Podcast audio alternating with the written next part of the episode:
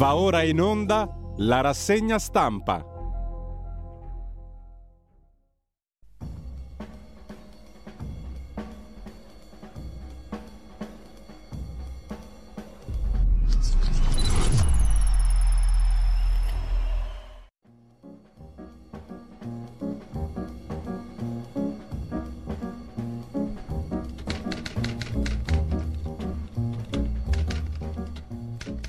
Radio Libertà, siamo in diretta e diamo subito la linea a Giulio Cainarca.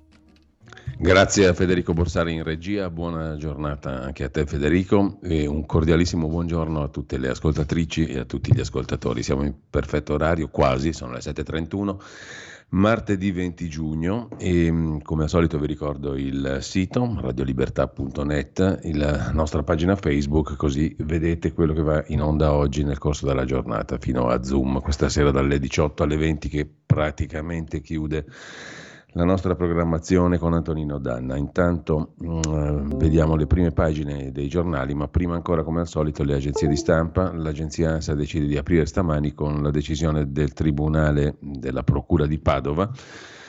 Atto di nascita con due mamme illegittimi, tutti e 33 i casi. La Procura di Padova ha deciso in questa direzione. La procuratrice ha detto di aver notificato a tutte le coppie per le quali ha chiesto al comune i documenti, questa comunicazione sono tenuta a far rispettare la legge, dice la procura di Padova, la procuratrice, ma avremo modo di vedere ampiamente questo, questo tema. Intanto Ucraina, esplosioni a Kiev, Leopoli e Zaporizia, allarme antiaereo scattato in 15 regioni nella notte. E terza notizia per il Parlamento britannico che approva la condanna per l'ex premier Bojo Boris Johnson. Un duro rapporto sulle bugie dell'ex premier sul Partygate in epoca Covid, sarebbe stato vietato. Qatargate, ancora in primo piano sull'agenzia ANSA di stamani, il giudice Claes lascia la guida delle indagini. Il quotidiano belga Le Soir ha scritto che il figlio del giudice, definito il Di Pietro belga, anche per la notorietà mediatica, ha lavorato, il figlio, con quello, il figlio dell'eurodeputata Maria Arena, socialista mai indagata ma finita più volte al centro di vicende riguardanti l'inchiesta. Ha lavorato per la commercializzazione di cannabis. Questo era il mestiere dei due figli, quello del giudice e quello dell'eurodeputata. La Procura del Belgio ha detto che Cozzolino, invece l'italiano, è in stato di fermo. Terza notizia, Eva Kaili, l'ex vicepresidente del Parlamento europeo socialista greca, fa causa al Parlamento europeo per violazione dell'immunità. La maledizione del Titanic, sparito un battiscafo di turisti in cinque a bordo per la visita al relitto a 3800 metri di profondità, era un'attrazione turistica, c'era un'agenzia che organizzava le visite al Titanic, hanno dalle 70 alle 96 ore di ossigeno per essere salvati. Tra di loro ci sarebbe anche un miliardario britannico, Hamish Harding un clochard invece è stato ammazzato di botte a Pomigliano d'Arco, Napoli, da almeno due persone non ancora identificate. E poi torna in pista Ilaria Cucchi, morì durante un fermo. La famiglia denuncia un nuovo caso Cucchi, archiviazione o nuove indagini, 23 giugno deciderà la Cassazione. Per la politica interna Ellis Line ha detto che serve un'identità netta sia critiche ma lealtà sui temi. La segretaria si è rivolta alla direzione nazionale del PD ringraziando Articolo 1 e Bersani per aver scelto di rientrare nel Partito Democratico. Propongo, ha detto ancora Ellislein, un'estate militante su PNRR e autonomia delle regioni. L'autonomia alla Calderoli. Lavoriamo con le opposizioni sul lavoro e sul salario minimo, ha detto ancora Ellislein, confermando il sostegno anche militare all'Ucraina. Su questo distanze enormi col Movimento 5 Stelle, ha detto Schlein sull'Ucraina. La Procura Generale di Torino chiede l'ergastolo per Cospito, che è tornato a mangiare da diverse settimane, la richiesta nel processo per l'attentato alla scuola Carabinieri di Fossano, una delle imprese del Cospito medesimo. Xi Jinping e Blinken si parlano, parlano di progressi ma i nodi restano. La Cina ha promesso di non fornire armi a Mosca, dice il segretario di Stato, cioè il ministro degli esteri statunitense Anthony Blinken. No all'indipendenza di Taiwan, sottolineano ancora gli Stati Uniti, ma basta provocazioni cinesi, mentre il 2022 è stato l'anno più caldo della storia in Italia, in Europa più 2,3 gradi rispetto ai livelli pre-industriali, cioè qualche centinaietto di anni fa. La prima di Giorgia Meloni all'Eliseo, faccia a faccia con eh, Macron, scrive il, il sito dell'agenzia ANSA in prima pagina. Ieri è stata anche la giornata di Giorgia Meloni con l'attore americano venuto a Roma, del quale non mi ricordo più il nome, anche se è celeberrimo, eh, poco più alto di lei. Comunque faccia a faccia con Macron ieri a proposito di tipi molto alti fisicamente si intende, la prima di Meloni all'Eliseo, tra i temi anche le relazioni bilaterali, il trattato del Quirinale. La Presidente del Consiglio sarà a Parigi anche per promuovere la candidatura di Roma all'Expo 2030. Nel frattempo il ministro Nordio, come si suol dire, no, tira dritto non si può più dire, va avanti sulla riforma, la maggioranza lo blinda. Intercettazioni, il ministro dice tuteleremo la segretezza e la dignità, ma non comprometteremo le indagini contro la mafia. Vedremo anche un'intervista a Giulia Buongiorno, avvocata responsabile giustizia della Lega su questo tema. Il CSM è pronto a dare un parere. Il ministro Tajani interviene, le Camere fanno le leggi e non i giudici, che è una banalità molto spesso dimenticata da non pochi. Eva Kaili, l'abbiamo detto, fa causa al Parlamento europeo per violazione dell'immunità parlamentare, denuncia attraverso i suoi legali di essere stata monitorata da 007 durante la sua attività politica. Alte temperature fino a giovedì, si boccheggia, c'è caldo, si attende anche l'AFA, schizzano i valori massimi, picchi di 43 gradi in Sardegna, poi tra giovedì e sabato torna la pioggia. YouTube rimuove tutti gli annunci di The Borderline, quel gruppo di soggetti tra i quali anche colui che ha ammazzato il bambino a Roma con il SUV il bambino di 5 anni mm, e poi c'è un'importantissima notizia in prima pagina sull'ANSA, Mattarella che dice che il pluralismo alimenta la democrazia e la libertà e Amadeus che annuncia novità nel regolamento di Sanremo. 2024, sciopero ITA cancellati 42 voli, il padre di Cata torna dal pubblico ministero la sparizione della bambina a Firenze e rivela fatti avvenuti all'ex hotel Astor, nuova maxi ispezione nell'ex hotel per cercare la bambina, scrive l'agenzia ANSA. Prima dei quotidiani di oggi, qualche lancio di agenzia e qualche altra notizia tratta da altre testate. Intanto Michele Masneri ha scritto ieri un articolo per il Foglio parlando del pretino, cioè uno dei figli di Berlusconi, l'ultimo avuto da Miriam Bartolini, ovvero il piccolo Luigi, all'epoca piccolo, adesso molto meno piccolo, comunque Luigi Berlusconi è un pretino mandrilletto, scrive Dagospia riprendendo il pezzo di Masneri sul foglio, dando sostanzialmente dell'omosessuale all'ultimo figlio di Berlusconi, il ritratto del piccolo di casa Berlusconi che ha baciato un amico, il tutto era finito su oggi, per dispetto lo ha baciato. Il, fratella, il fratellastro Pier Silvio lo avrebbe preso in giro con alcuni manager televisivi Papà Silvio si incazzò telefonando a Veronica con la quale non si parlava da quattro mesi. Tra gli investimenti di Luigino Berlusconi anche il social di appuntamenti gay israeliano Grinder, insomma il pretino come lo chiamava Silvio sarebbe un po' gay. Questo naturalmente fa notizia secondo Dagospia, evidentemente. Mentre sempre su Dagospia, peculato e mazziato, a proposito di Forza Italia, qualcuno ricorderà Paolo Romani, ex senatore di Forza Italia, già ministro dello sviluppo economico nel quarto governo Berlusconi, chiesto il rinvio a giudizio per lui dopo il sequestro di beni per 350 mila euro. L'ex ministro Paolo Romani è accusato di presunta sottrazione illecita dai conti di Forza Italia. Aveva dichiarato di aver agito in assoluta buona fede nella movimentazione dei fondi. A proposito di personalità politiche, Dario Prestigiacomo su Europa Today si occupa di uno degli uomini nuovi, ma non in Italia, in Spagna. È un ex matador, nostalgico del fascismo, che sta portando al potere gli alleati di Giorgia Meloni in Spagna. È uno dei politici di punta di Vox, il partito alleato di Fratelli d'Italia in Europa. Si chiama Vicente Barrera. La sua nomina a vicepresidente della comunità valenziana ha saldato l'asse con i moderati a cui lavora la premier italiana. Il ritratto lo trovate appunto su Europa Today. Il cordone sanitario intorno ai nostalgici della dittatura di Francisco Franco in Spagna è saltato definitivamente con l'accordo tra i moderati del Partito Popolare e il partito di destra Vox per spartirsi le poltrone nelle amministrazioni regionali e comunali dopo le ultime vittoriose elezioni locali. Tra i volti nuovi di questa alleanza, che potrebbe anche conquistare il governo nazionale di Madrid a fine luglio e aggiungere un altro tassello alla strategia di convergenza tra centristi e destra conservatrice in Europa a cui lavora Giorgia Meloni, tra i volti nuovi di Vox in Spagna c'è anche Vicente Barrera, un ex matador amato dagli appassionati di corrida e tra i politici emergenti di Vox, un tempo vicino al Partito Popolare, ricorda.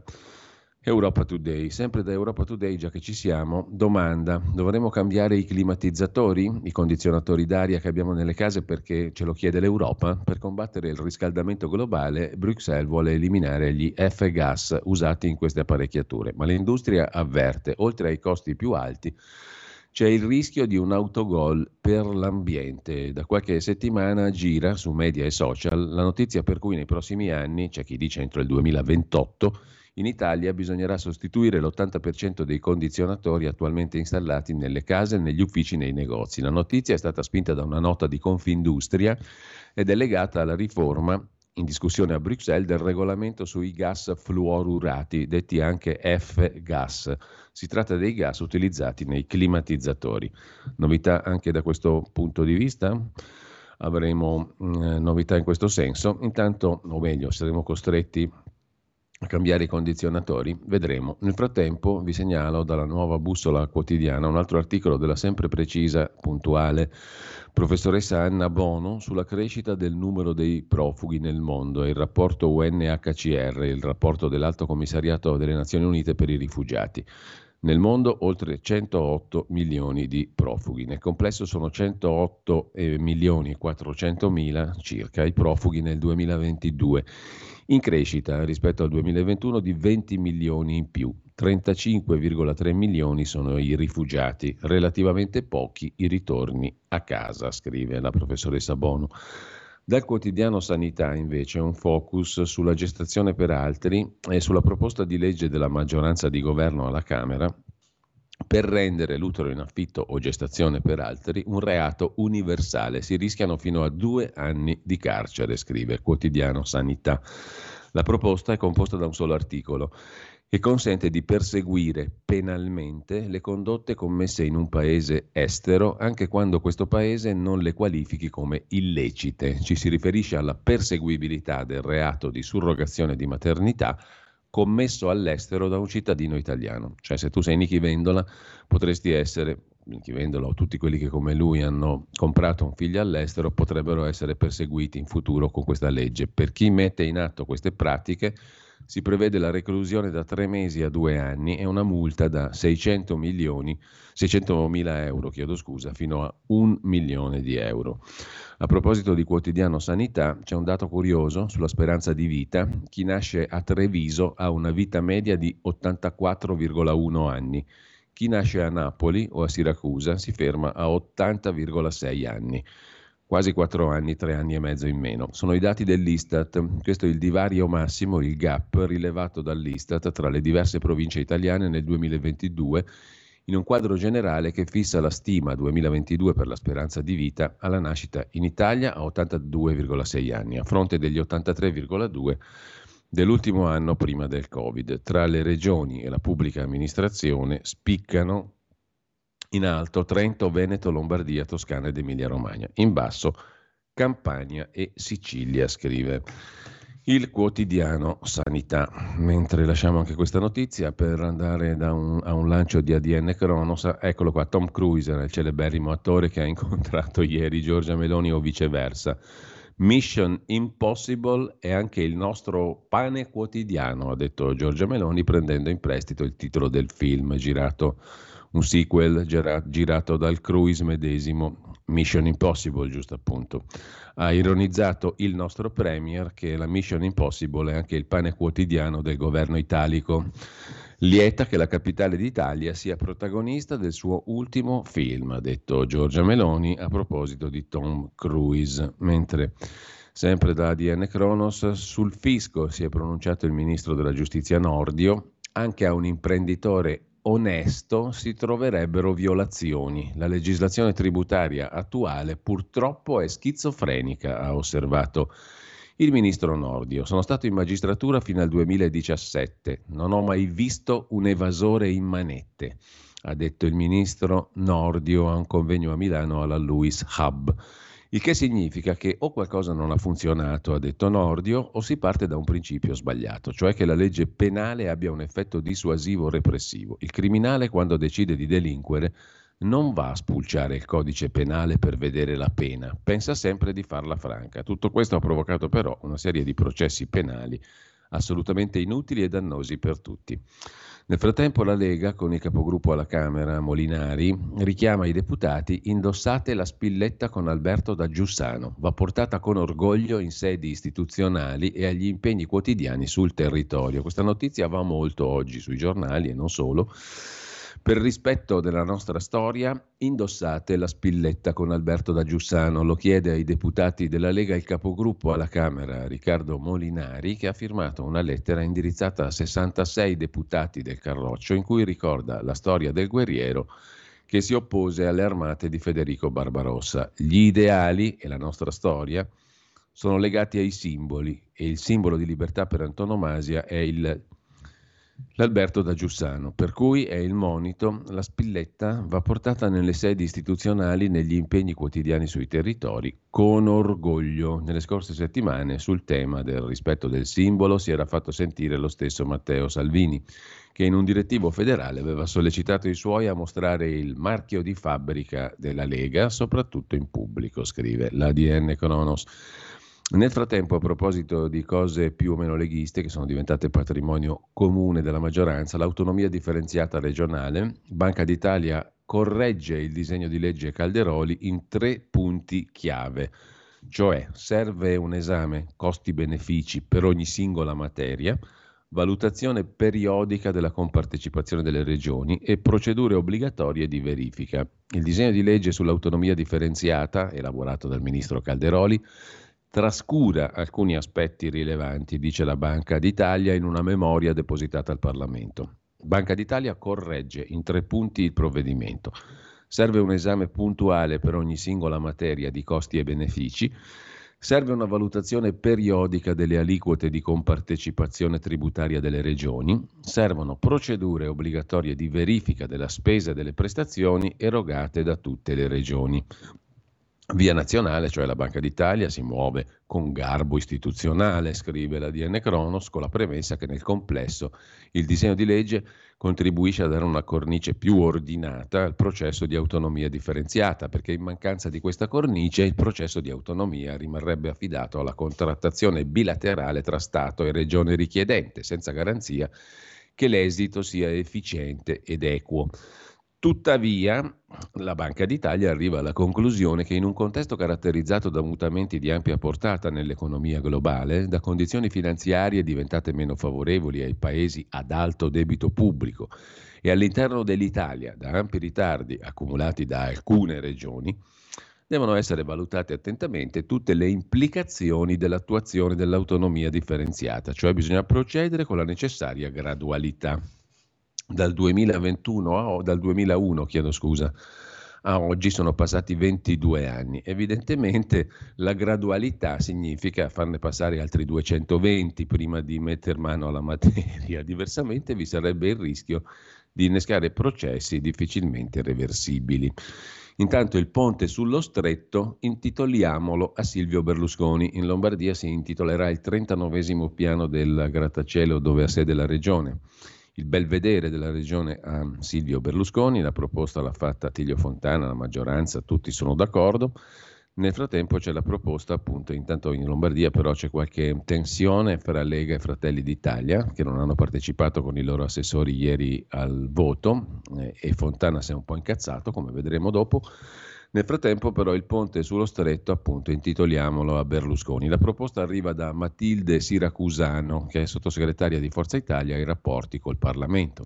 Intitoliamolo a Silvio perché è stata una sua grande intuizione.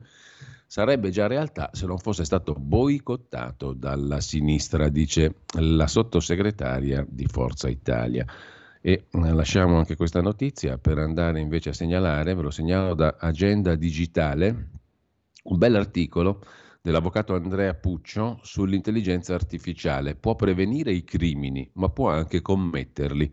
Tutte le sfide per il diritto delle applicazioni relative all'intelligenza artificiale, il possibile uso di sistemi intelligenti sia per la prevenzione e il contrasto di fenomeni illeciti, sia per la commissione di fatti penalmente rilevanti, apre nuovi interrogativi e sfide anche di carattere giuridico che impegneranno eh, scusa, istituzioni, imprese, tecnici e operatori del diritto negli anni a venire. La sempre maggior diffusione dei sistemi di intelligenza artificiale nel contesto socio-economico attuale è una delle sfide più interessanti degli ultimi anni non solo per gli imprenditori e gli azionisti, gli investitori o stakeholders, ma anche per gli operatori del diritto. La regolamentazione normativa di questo fenomeno dell'intelligenza artificiale richiede infatti un'ampia conoscenza del funzionamento di queste tecnologie e una profonda comprensione dei potenziali rischi che il loro sviluppo può generare, dice. Scrive anzi l'avvocato Andrea Puccio in questo bell'articolo interessante su Agenda Digitale. Infine, torniamo nuovamente ad Agospia, ma dal sito del Corriere della Sera su Milano. Pare che ci sia una nuova folle moda dei ragazzi di Milano, Gioventù finita nel tunnel, titola Dagospia. La nuova moda dei ragazzotti milanesi è camminare a piedi di notte nei tunnel della metropolitana. Tra loro si chiamano urbex, si sentono esploratori urbani che si intrufolano in luoghi non accessibili al pubblico. Un'idiozia che si è già diffusa in tutta Europa. L'allarme è scattato ieri, poco prima dell'alba, all'altezza della stazione della metropolitana di Inganni a Milano. Identificati e denunciati due spagnoli e un portoghese tra i 20 e i 23 anni. In questo caso sarebbero stranieri, ma pare che anche i ragazzotti milanesi abbiano intrapreso questa moda. Intanto, prima di andare a vedere i quotidiani di oggi, ci facciamo una piccola pausa musicale. La prima pausa musicale di oggi ce la facciamo gustandoci che cosa, Federico? Annuncia tu il brano che mandiamo in onda così per staccare un attimo, poi andiamo alle prime pagine dei quotidiani di oggi. Nikolai Korsakov, Il volo del Calabrone. Ah beh, bellissimo.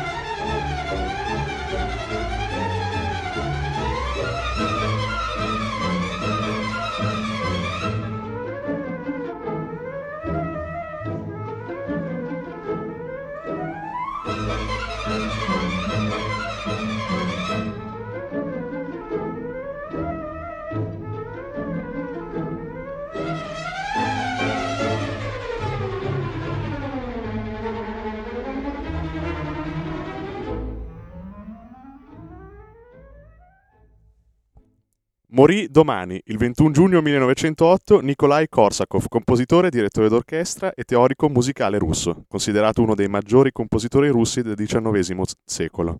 Ridiamo subito la linea a Giulio Cainarca. Grazie Federico, ma noi che siamo troppo giusti e troppo avanti lo abbiamo anticipato di un giorno, ce lo siamo gustati in anticipo. Grazie a Federico Borsari che cura ottimamente anche le scelte musicali col calendario musicale del giorno in mano. Torniamo adesso a vedere, anzi andiamo a vedere le prime pagine di oggi, partiamo come al solito perché la nostra edicola ci fa partire da lì, la nostra edicola digitale, dal quotidiano di ispirazione cattolica della conferenza episcopale dei vescovi italiani Avvenire, dare più accoglienza.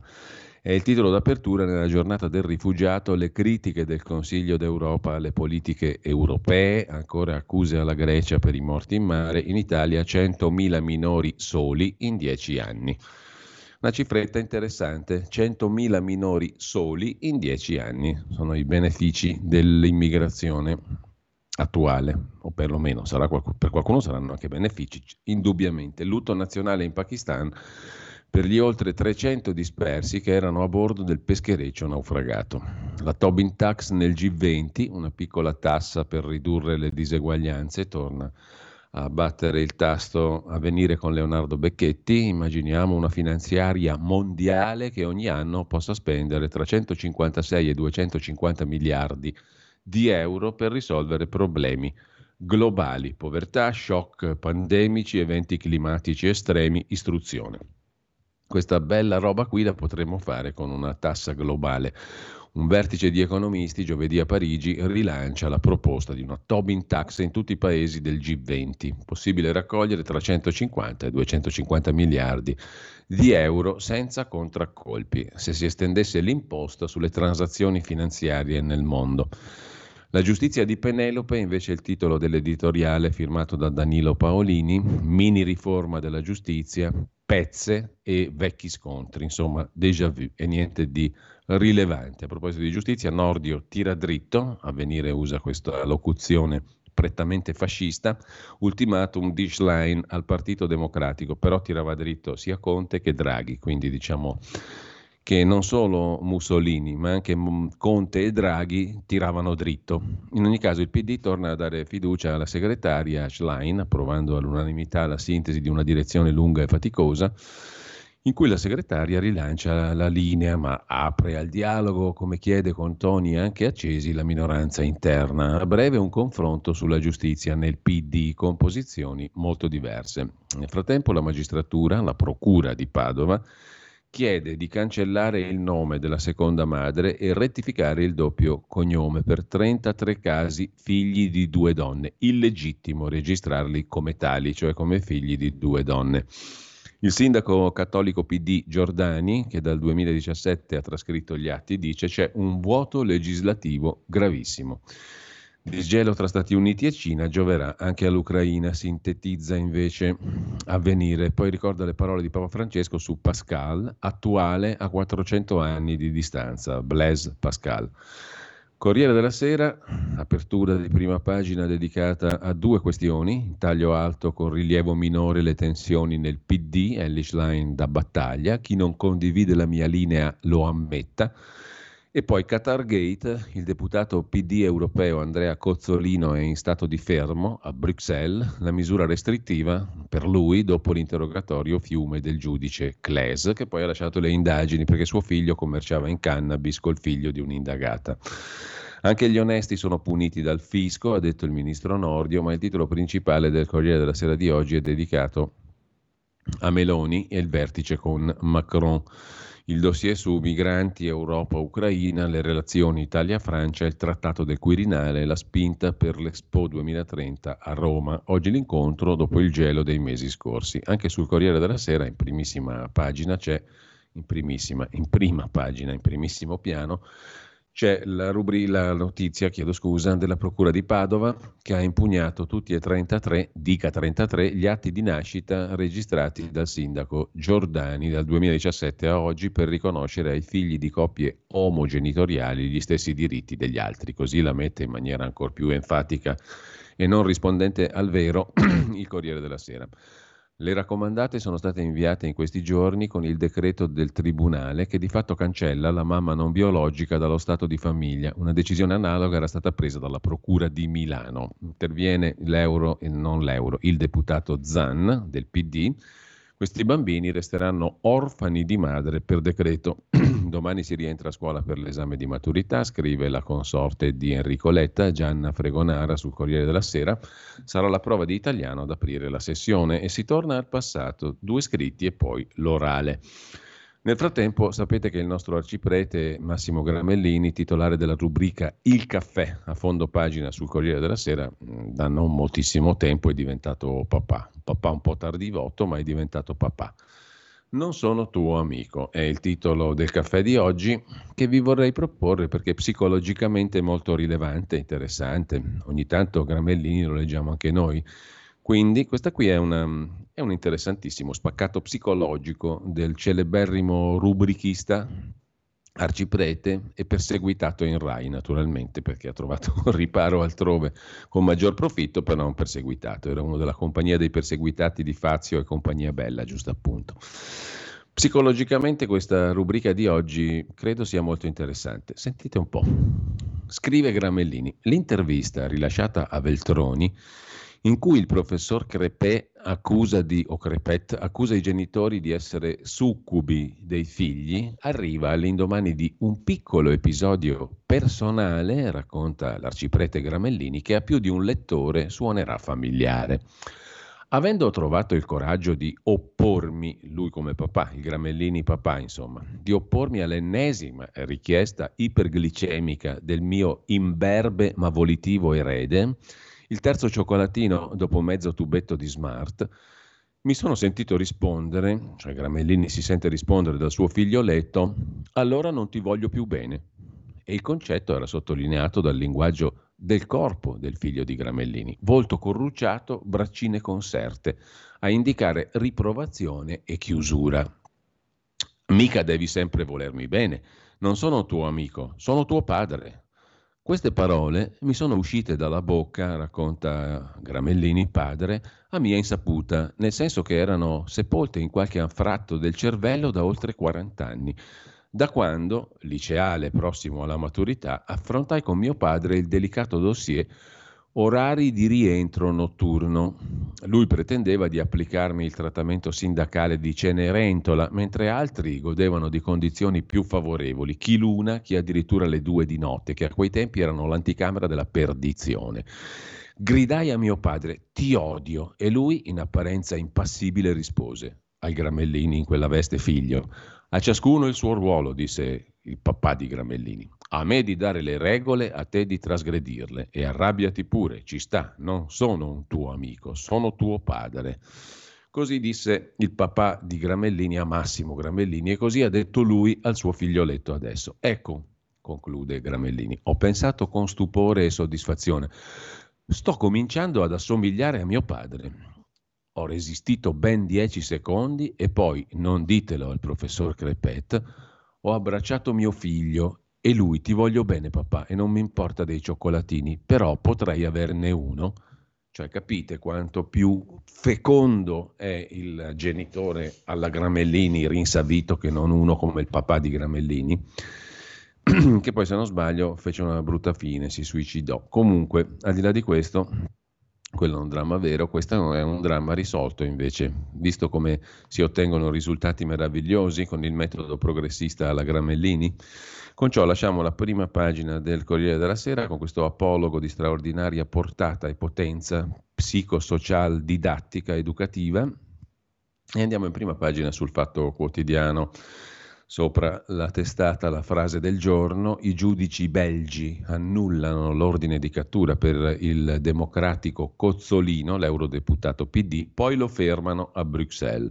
Nordio non li ha avvertiti che un arrestato va avvisato cinque giorni prima, ironizza il fatto quotidiano su uno dei capitoli della riforma della giustizia, mentre Schlein sfida i renziani su 5 Stelle e precarietà e in tema di Ucraina la controffensiva ucraina è già finita nel pantano, armi rotte o mai viste. Ma il titolo principale è Forza evasori, forza corrotti. Naturalmente è il governo dei ladri, anche se non piove.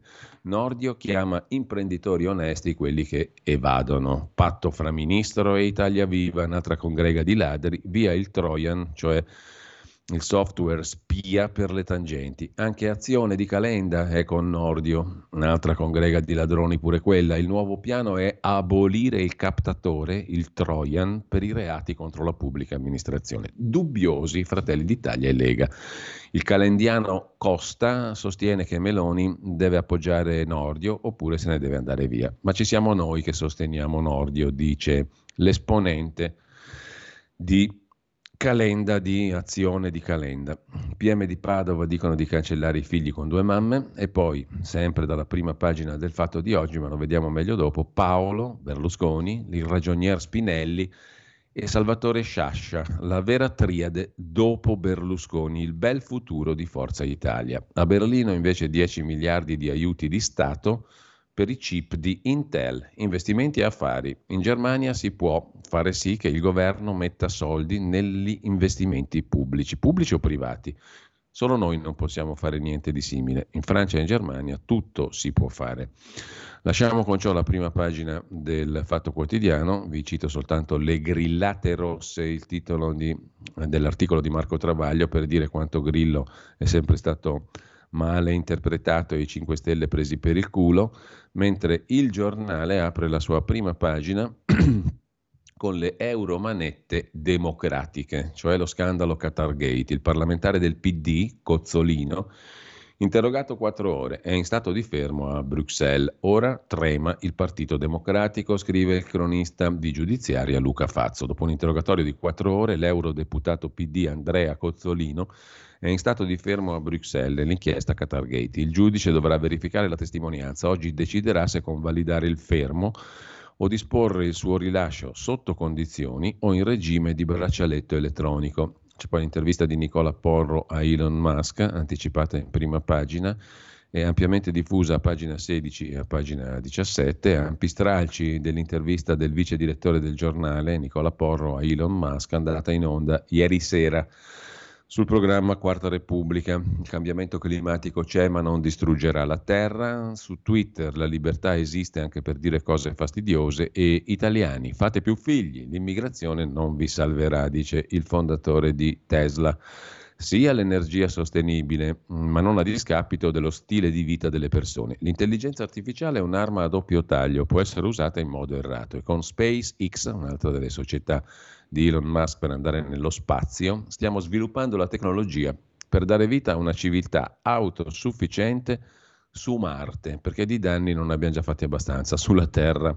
Per il futuro servono l'energia solare e quella eolica, il nucleare sono favorevole. Il bel paese, amo molto l'Italia, dice Elon Musk, e per questo vi dico che non dovete estinguervi.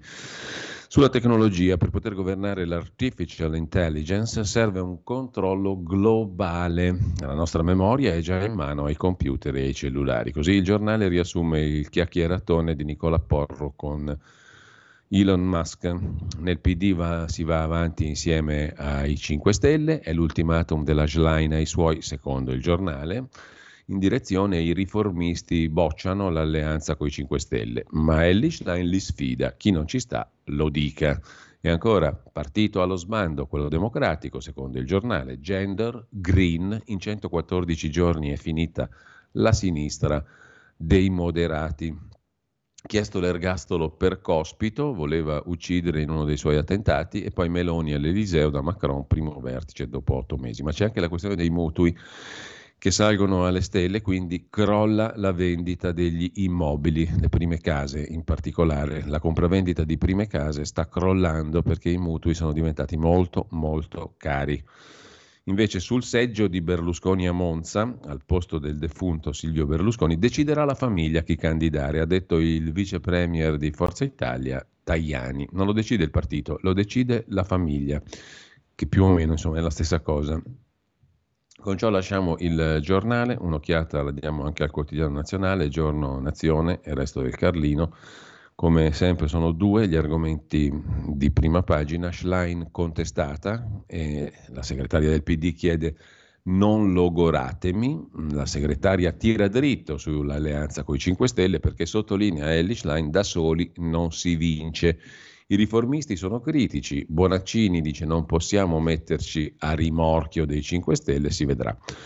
E poi Titanic, sparito un sommergibile che trasportava turisti a vedere il relitto del Titanic. Nessuna traccia di un battiscafo diretto al relitto. Sotto di loro, a ben 3742 metri di profondità, il Titanic. Sopra la vita. È disperso il sottomarino, il sottomarino tascabile Titan della società Ocean Gate che al modico prezzo di 250 mila dollari organizza spedizioni di otto giorni per portare ricchi turisti a vedere il relitto. Se ne stanno otto giorni là sotto. Interessante, per 250 mila dollari. Mi hanno trovato l'America questi della Ocean Gate, come si dice. A bordo ci sarebbero cinque persone, tra le quali un miliardario britannico, un esploratore e l'amministratore delegato della stessa Ocean Gate, Stockton Rush. Rimosso a Crema un tumore di 30 kg da una paziente, scrive il giorno, e la Basilica di San Lorenzo a Milano sfregiata dai vandali, cioè dai cretini qualunque che ormai sono numerosissimi. Lasciamo il giorno, andiamo a vedere velocemente anche il tempo. Il quotidiano romano apre col PD che grazia Ellie Schlein, dopo tre mesi di segreteria Schlein Pesantemente criticata la segretaria, lei rivendica le sue scelte, lancia l'estate in piazza, Grillo fa retromarcia e intanto vedremo che succederà. Oggi l'incontro tra Meloni e Macron, la visita del disgelo, la dispersione del sottomarino in tour al Titanic, l'abbiamo già vista, Tom Cruise in visita dal Premier Giorgia Meloni a Palazzo Chigi, Mission Impossible, anche noi siamo nella stessa situazione, ha detto Giorgia Meloni, la Mission Impossible ogni giorno e poi Nordio che blinda la riforma giudiziaria. Dal tempo ci trasferiamo alla prima pagina di Repubblica. Orfani per decreto è il titolo d'apertura sulla Procura di Padova che ha impugnato le registrazioni di 33 bambini nati nel 17, ma soprattutto c'è un'inchiesta su Marta Fascina. Qui la vediamo col capello per niente liscio, anzi molto ondolato, molto riccio, diciamo così, un biondo diverso, non quel biondo bianco a cui siamo abituati, e niente po' di meno che con Stefano Ricucci, quello dei furbetti del quartierino, le due vite di Marta Fascina, la regina muta di Arcore. C'è una super inchiesta di una quantità enorme di giornalisti di Repubblica alle pagine 8 e 9 che poi naturalmente leggeremo. In primo piano anche Elish Line che avvisa la minoranza, dobbiamo suonare lo stesso spartito, uniformità diciamo così, e poi da rifugiati a laureati è un futuro che serve a tutti. Un fattore strutturale, scrive Francesco Billari, in prima pagina su Repubblica, potrebbe aiutare l'Italia nella ricerca difficile di talenti e di soluzioni alla sfida demografica. È una storia non nuova, cioè gli immigrati servono per eh, colmare il buco demografico, l'Italia fa pochi figli, portiamoci gli immigrati, ma anche la fuga dei cervelli. I cervelli italiani fuggono, portiamo cervelli stranieri perché i laureati potrebbero essere loro, i rifugiati che si laureano. Ce n'è una quantità mm, enorme di rifugiati che non solo ottengono la cittadinanza, ma si laureano e diventano la classe dirigente dell'Italia del futuro. Da Repubblica passiamo alla consorella Agnelli Elkan, la stampa di Torino, Nordio giustifica gli evasori, la frase shock, scrive la stampa. Era un po' che non si vedeva questa locuzione, frase shock del guardasigilli. Anche l'imprenditore onesto non può pagare tutte le tasse, ha detto questo eversore che fa il ministro della giustizia dopo aver fatto per tutta la vita il magistrato, ovvero Carlo Nordio. L'inchiesta, tassi alti, prezzi alle stelle, ora comprare casa diventa un sogno, una chimera, scrive la stampa in prima pagina e poi una ripresa del tema di ieri, la sanità smantellata. Ci torneremo sopra gli studi dei medici di famiglia che vanno verso la desertificazione. Il buongiorno di Mattia Feltri oggi è intitolato Il castello non di Kafka ma del PD, le soluzioni un po' culturiste e qua e là discutibili proposte dal governo hanno il merito, scrive Feltri Junior, di affrontare qualche serio guasto nella nostra convivenza civile. tipo l'eccesso di carcerazione preventiva, l'incurante violazione della privacy in nome del diritto di cronaca e il cedimento a prioristico e osannato alle esigenze della giustizia penale. Nel 2021, ricorda Mattia Feltri, si sono aperte 15 indagini e più di due processi al giorno per abuso d'ufficio, con il trionfale consuntivo dell'1,1% di condanne. Possiamo dire che c'è un problema? E mi stupisce, scrive ancora Mattia Feltri, mi stupisce, si fa per dire che proprio il PD di Ellis Line non ci si butti a pesce per suggerire magari soluzioni diverse. E tuttavia soluzioni, scrive in prima pagina sulla stampa Mattia Feltri.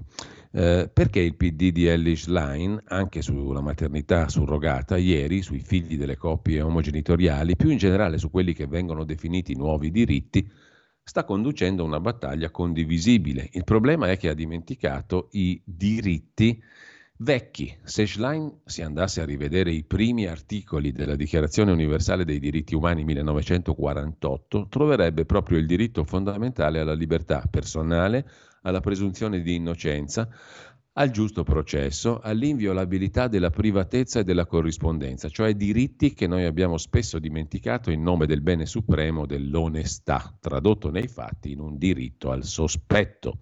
Dimenticare le fondamenta è grave ma dimenticare le fondamenta quando si vuole innalzare un castello di diritti, un bellissimo castello di diritti sacrosanti, è più che grave, è la rovina, perché senza fondamenta il castello non starà mai in piedi. Il diritto fondamentale è libertà personale, presunzione di innocenza, giusto processo, inviolabilità della privatezza e della corrispondenza. Sono i diritti fondamentali.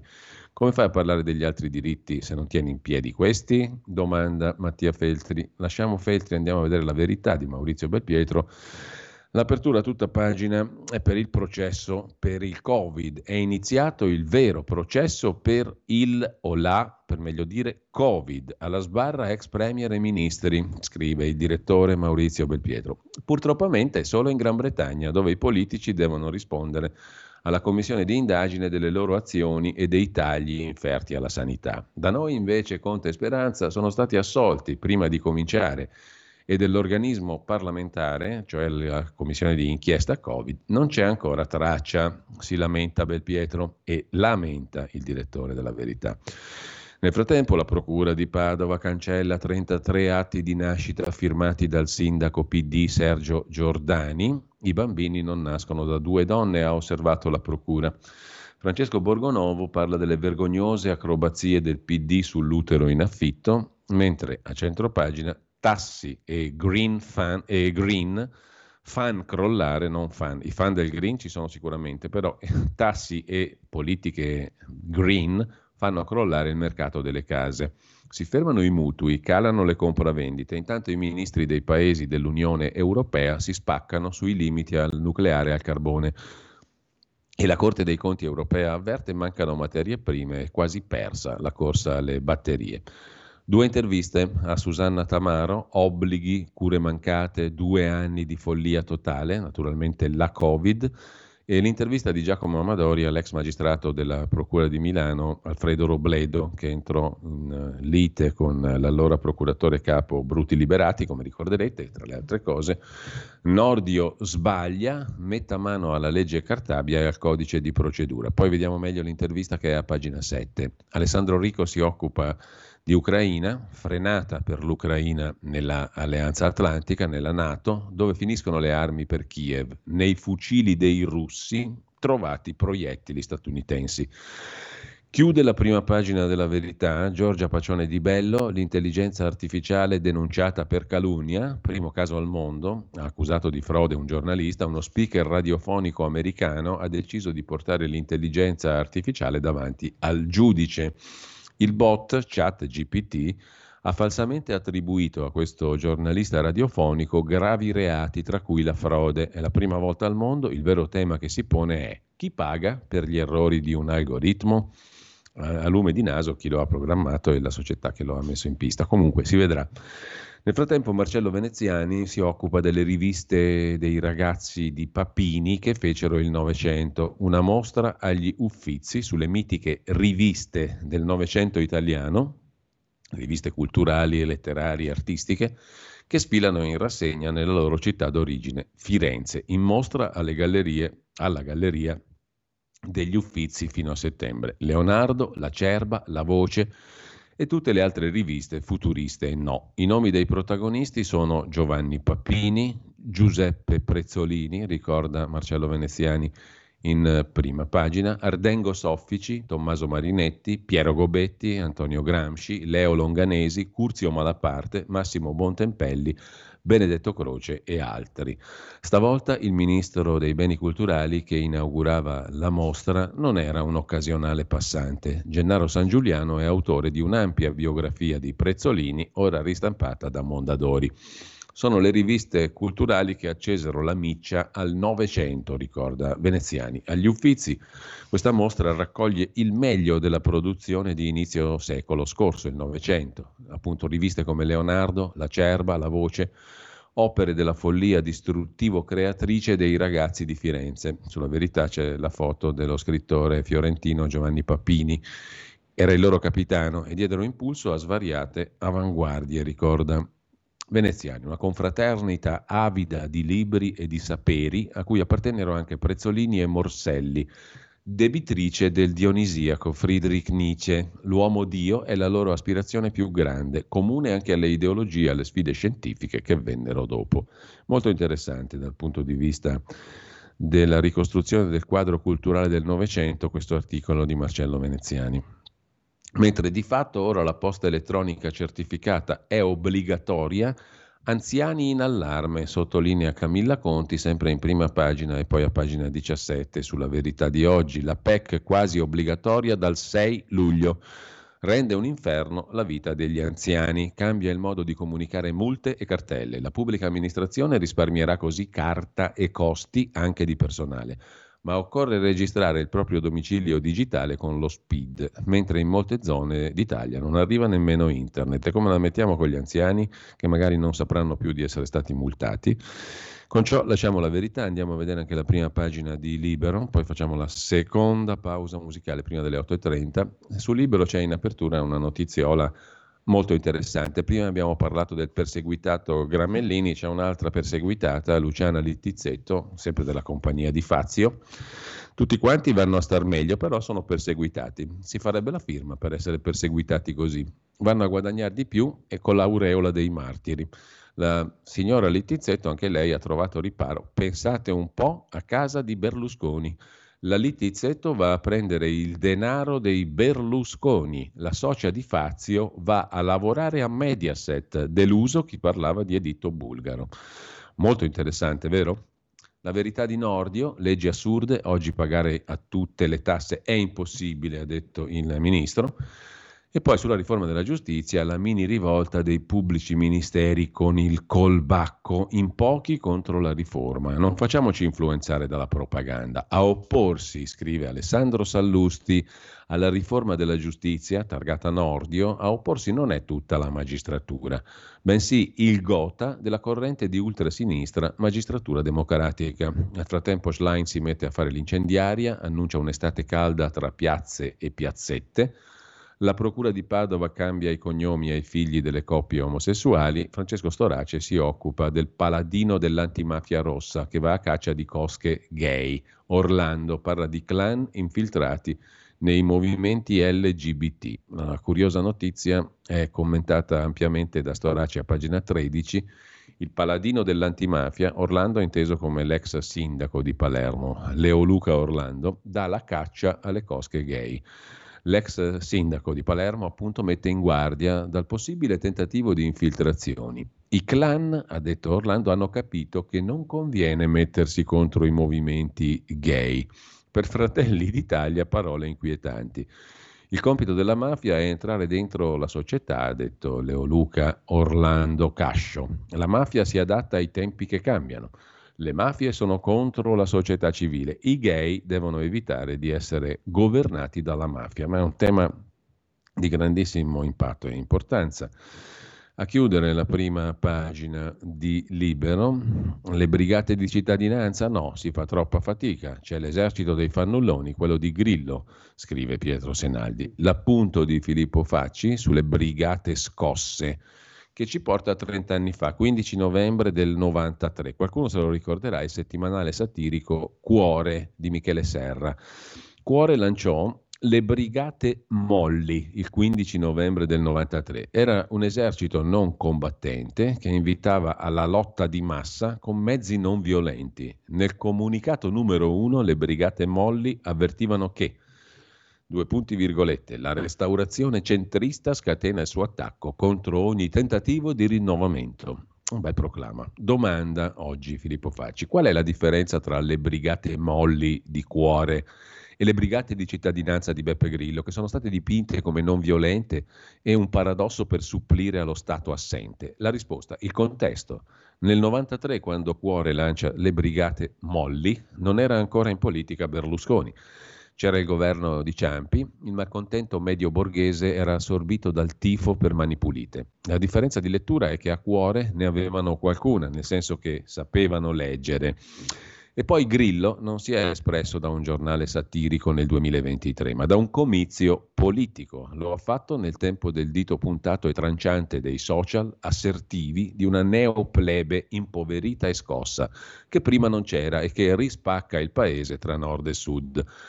Col famoso reddito, il voto di scambio, l'assistenzialismo come forma mentis, il fatalismo che vede nero ed evasione come reazioni ordinarie allo Stato gabellatore. Oggi c'è il neopoveraccismo, che è una pericolosa polveriera dove un farneticante avvocatino di Volturara Appula si aggira col cerino acceso. Così Filippo Facci. Vittorio Feltri invece riflette sulle parole di Papa Francesco. La ricchezza ci fa peccatori? Sì, ma felici. Ogni tanto nelle redazioni dei giornali, scrive Feltri, piovono notizie curiose, talvolta ovvie. Ieri ne sono arrivate due. Una dice che secondo uno studio di neuroscienze il denaro è il principale motore della felicità, grazie al cavolo verrebbe da dire. Ma stando alla rivista della National Academy of Sciences le cose sono più complicate. Un tempo chi guadagnava 100.000 euro all'anno era contento, scrive Vittorio Feltri. Oggi per eh, gioire ne servono molti di più. Il 25% della popolazione raggiunge alti livelli di benessere ed è di buon umore. L'85% della folla è del parere che il segreto della felicità sarebbero comunque proprio i soldi. Ma la cosa che io nel mio piccolo ho sempre saputo è che la tristezza è provocata dalla bolletta che è causa di litigi in famiglia, senso di frustrazione e depressione. D'altronde ho sempre scritto che l'unico consiglio che posso dare ai poveri è diventare ricchi o almeno benestanti. Non mi sembra un concetto difficile da digerire. È difficile o complicato accumulare denaro in misura sufficiente per vivere rilassati. È vero che la moneta non è tutto e non basta per la piena letizia ma se ne hai poca, non a sufficienza per le tue esigenze, ti garantisci la disperazione e magari sei indotto a procurarti l'indispensabile per non campare come un disgraziato. Di certo, osserva Vittorio Feltri, non è facile procacciarsi il gruzzolo. Nonostante ciò conviene tentare, per esempio, imparare un mestiere, cosa ignota ai miserabili, quali si affidano al super enalotto, mentre basta essere un buon artigiano per guadagnare a sufficienza. La felicità sbuca dal buio dell'esistenza quando puoi garantire serenità a tua moglie e istruzione ai figli. Il resto è superfluo, anche se l'uomo mira più in alto. Sempre ieri, conclude Feltri, è giunto poi Un'altra notizia. Papa Francesco afferma che il diavolo, il grano, entra nelle tasche e ci rende peccatori e suggerisce che i beni o sono di uso comune o non sono beni, ma maledizioni. Non mi permetto di contraddire il pontefice, ma gli farei notare, conclude Vittorio Feltri, che per dividere i beni ci vuole qualcuno che li produce. D'altronde mi pare che lui stesso non sia nelle condizioni di un clochard, ma trascorre le sue giornate in palazzi di lusso. Non è un rimprovero, ma una constatazione. Quanto alle preghiere che il Santo Padre raccomanda ai cattolici di rivolgere a Dio, mi risulta che solo lui disponga della cappella Sistina come dépendance del suo appartamento e i poveri, quando pregano, chiedono al Signore di riuscire ad arrivare a fine mese. Amen, conclude Vittorio Feltri. E noi ci gustiamo il secondo brano musicale, facciamo poi la solita pausa.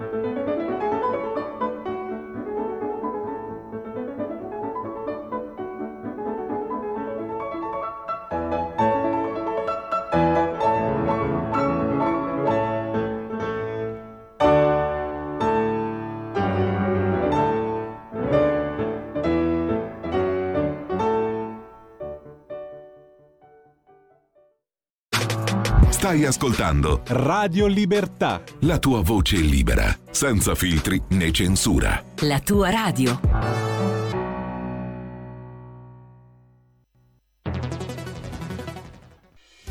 Quotidiano di Sicilia, il quotidiano d'Italia, l'informazione che ribalta i luoghi comuni, una vera visione dei fatti, l'Italia vista da sud. Ogni siciliano che vive in Italia e nel mondo è una risorsa è protagonista della crescita della nostra nazione.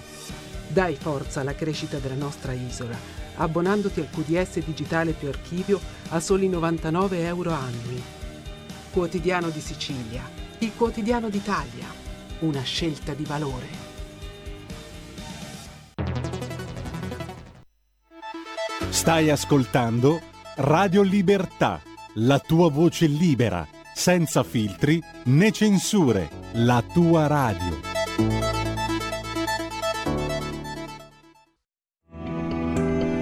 Il meteo.it presenta le previsioni del giorno. L'anticiclone africano Scipione governa ancora il tempo sul nostro paese, temperature in ulteriore aumento. Nella prima parte della giornata ampio soleggiamento da nord a sud con cieli spesso sereni, qualche nube in più generalmente innocua al nord-ovest e sulla Sardegna. Nel pomeriggio situazione quasi del tutto immutata, anche se saranno possibili dei fenomeni temporaleschi sui rilievi alpini occidentali. Per ora è tutto da ilmeteo.it, dove il fa la differenza anche nella nostra app. Una buona giornata da Lorenzo Tedici.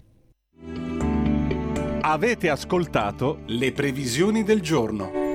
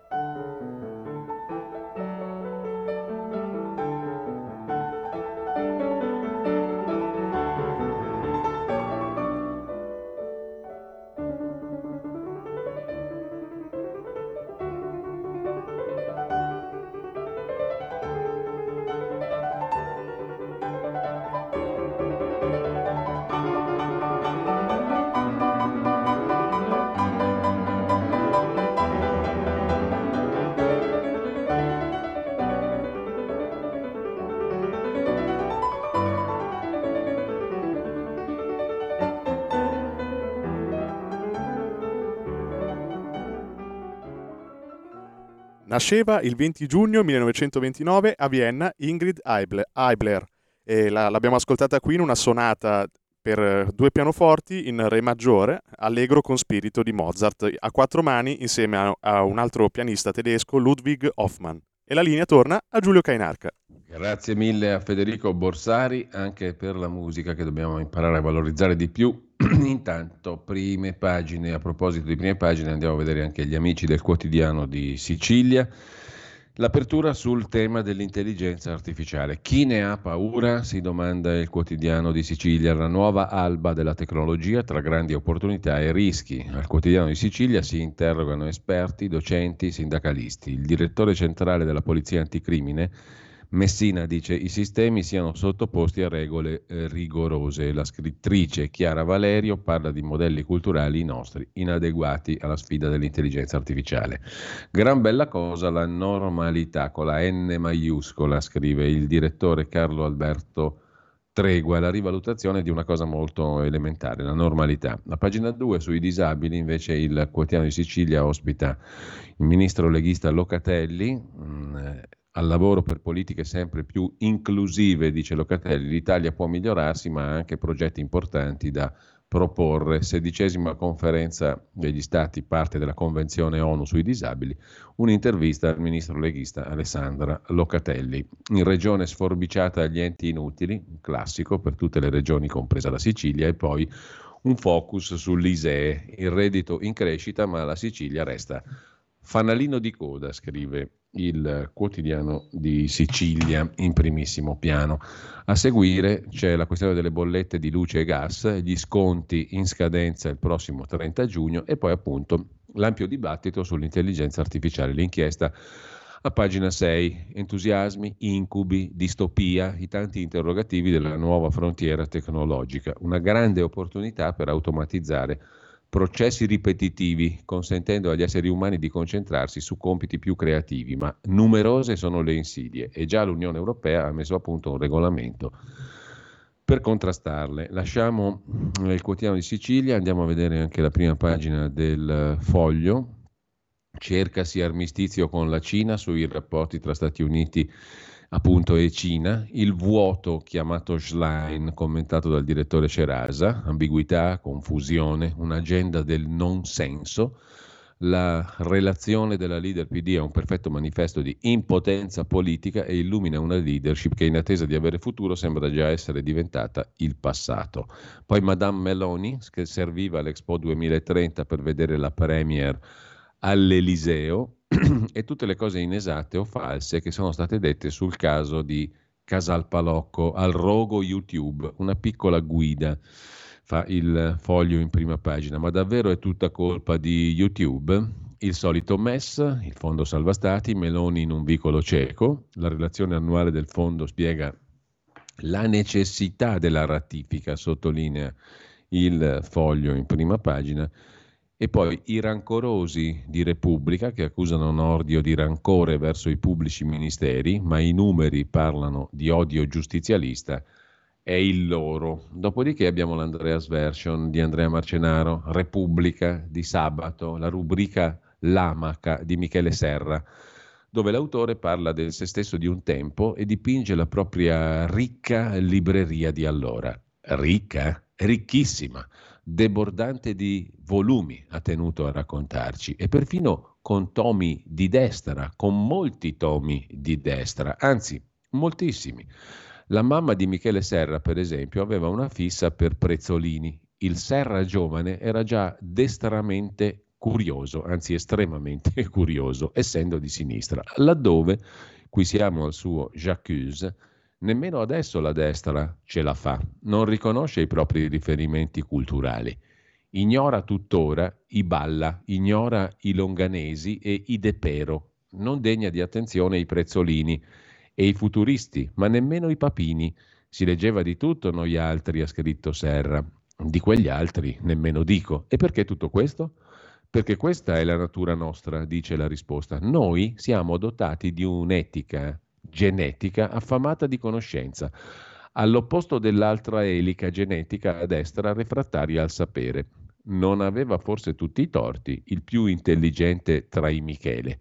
Tornavano infatti alla mente, scrive Marcenaro, seguendo le parole di Michele Serra, di una modestia splendidamente ornate, le feste dell'unità, le spaziose vetrine aperte sulla cultura profonda del partito, allorché gli intellettuali guida della sinistra, le sue teste d'uovo, spinte dalla bisogna della festa al timone dello stand, trippa alla craxi, scomparivano d'un tratto e si barricavano in dispensa per confrontarsi, non so, tipo sull'Ezra Pound dei Cantos. E in quel contempo caricato di librerie vaste al punto da occupare ogni sapere, nonché imbevuto fino alle orecchie di papini e prezzolini, e forse per questo remunerato il giusto, Serra Michele buttava giù nero su bianco quel dottissimo vaffanculo cui si formò la corrente letteraria di Beppe Grillo, perché non tutti ricordano che Michele Serra scriveva i testi di Beppe Grillo, come ricorda appunto più finemente Marcenaro oggi nella sua rubrica Andreas Version sul foglio. Italia oggi apre invece con la flat tax anche per i dipendenti. Questa è una novità annunciata dal vice ministro Leo, tredicesima con aliquota al 15%, quest'anno chi prende la tredicesima la prenderà con tassazione ridotta, con flat tax straordinario con tassazione flat oltre una certa soglia fringe benefit, cioè benefici aziendali ai dipendenti fino a 3.000 euro e deduzioni per trasporto e formazione. Dunque la tredicesima sarà tassata con un'aliquota al 15%, cioè detassata. Lo straordinario oltre una certa soglia pure, con tassazione flat, soglia di fringe benefit a 3.000 euro, deduzioni per lavoro dipendente per il trasporto e la formazione, tra gli emendamenti alla legge delega fiscale anticipati dal vice ministro Maurizio Leo, prendono forma una serie di misure per attuare una leva fiscale per le retribuzioni dei dipendenti, una sorta di flat tax incrementale per il lavoro dipendente, sottolinea Italia Oggi in prima pagina, il servizio di dettaglio è a pagina 26. Tino Oldani nella sua rubrica si occupa di agricoltori europei contro l'iperecologismo di Bruxelles che distrugge l'attività agricola e gli agricoltori cercano di far nascere anche nuovi partiti politici in Europa. La rubrica diritto e rovescio, quella del direttore Magnaschi, parte dall'esponente del PD, l'ex ministro della giustizia, quindi uno che ne sa di cose di giustizia, Andrea Orlando il quale ha risposto in questo modo a una domanda del Corriere della Sera. Secondo lei il governo vuole abbassare l'asticella dei controlli di legalità? Il governo di centrodestra, ha risposto Orlando, lo ha già fatto con il codice degli appalti in un paese con quattro mafie pervasive. Rivedere le norme sul controllo della qualità della spesa prima di spendere 300 miliardi è un pericolo e ci indebolisce nella trattativa sul nuovo patto di stabilità, un cappio che si va stringendo nuovamente attorno al collo dell'Italia. Noi stiamo offrendo il sapone degli argomenti per stringerlo, ha detto Orlando. Se non che, commenta Magnaschi, la sospensiva di questa norma, il controllo preventivo sulla spesa da PNRR, era già stata adottata dal governo Draghi, del quale faceva parte in modo rilevante il PD di Orlando, il quale PD, per usare quindi la metafora di Orlando, è stato il primo ad offrire il sapone al cappio della malavita organizzata.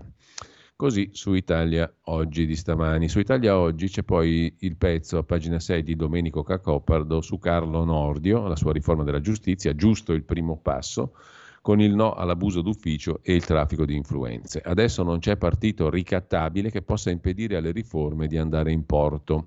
Penso al sindacato al sindaco chiedo scusa, di Norcia, Nicola Alemanno, che siccome il terremoto aveva distrutto anche la sede della protezione civile, aveva realizzato un edificio provvisorio per ospitarla. Fu equiparata a una costruzione abusiva. Rimosso dalla carica di sindaco, Alemanno è stato assolto in via definitiva, subendo in ogni caso gli effetti devastanti di un'accusa ingiusta e infondata. Lunedì scorso si spegneva Silvio Berlusconi, chiudeva una pagina di 29 anni, ne apriva una nuova, non vale la pena di soffermarci sulle reazioni a questo evento, ma eh, certamente atteso ma giunto all'improvviso. Complessivamente il Paese ha reagito in modo composto e se qualcuno non ha saputo farlo sono gruppi marginali. Mi riferisco all'inguardabile Giuseppe Conte e alla sua compagnia, cui ha fatto eco imbarazzante Ellis Line in corsa verso l'isolamento completo e definitivo, senza dimenticare le performance di Beppe Grillo. La settimana però ha visto approvare dal Consiglio dei Ministri una prima parte degli attesi provvedimenti in materia di giustizia.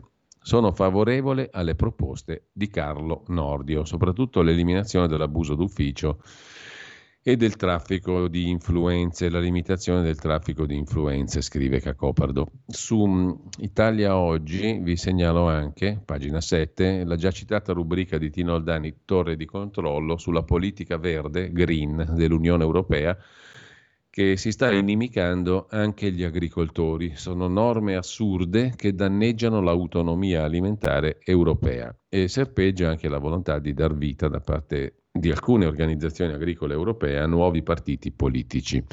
Chiudiamo da Italia Oggi con un articolo di Michele Marsonet su Atlantico Quotidiano, ripreso dal quotidiano di Magnaschi, ovvero l'articolo di Michele Marsonet appunto dedicato alla cancel culture, la ruspa della cancel culture, la cultura della cancellazione, che fu applicata per la prima volta da Mao Zedong, ma ora la Cina cambia la cultura della cancellazione, divelle il passato senza tener conto delle condizioni in cui la storia si è sviluppata. Era una politica autoritaria di natura sostanzialmente comunista, ricorda Michele Marsonet. Con questo abbiamo visto le prime pagine dei quotidiani di oggi.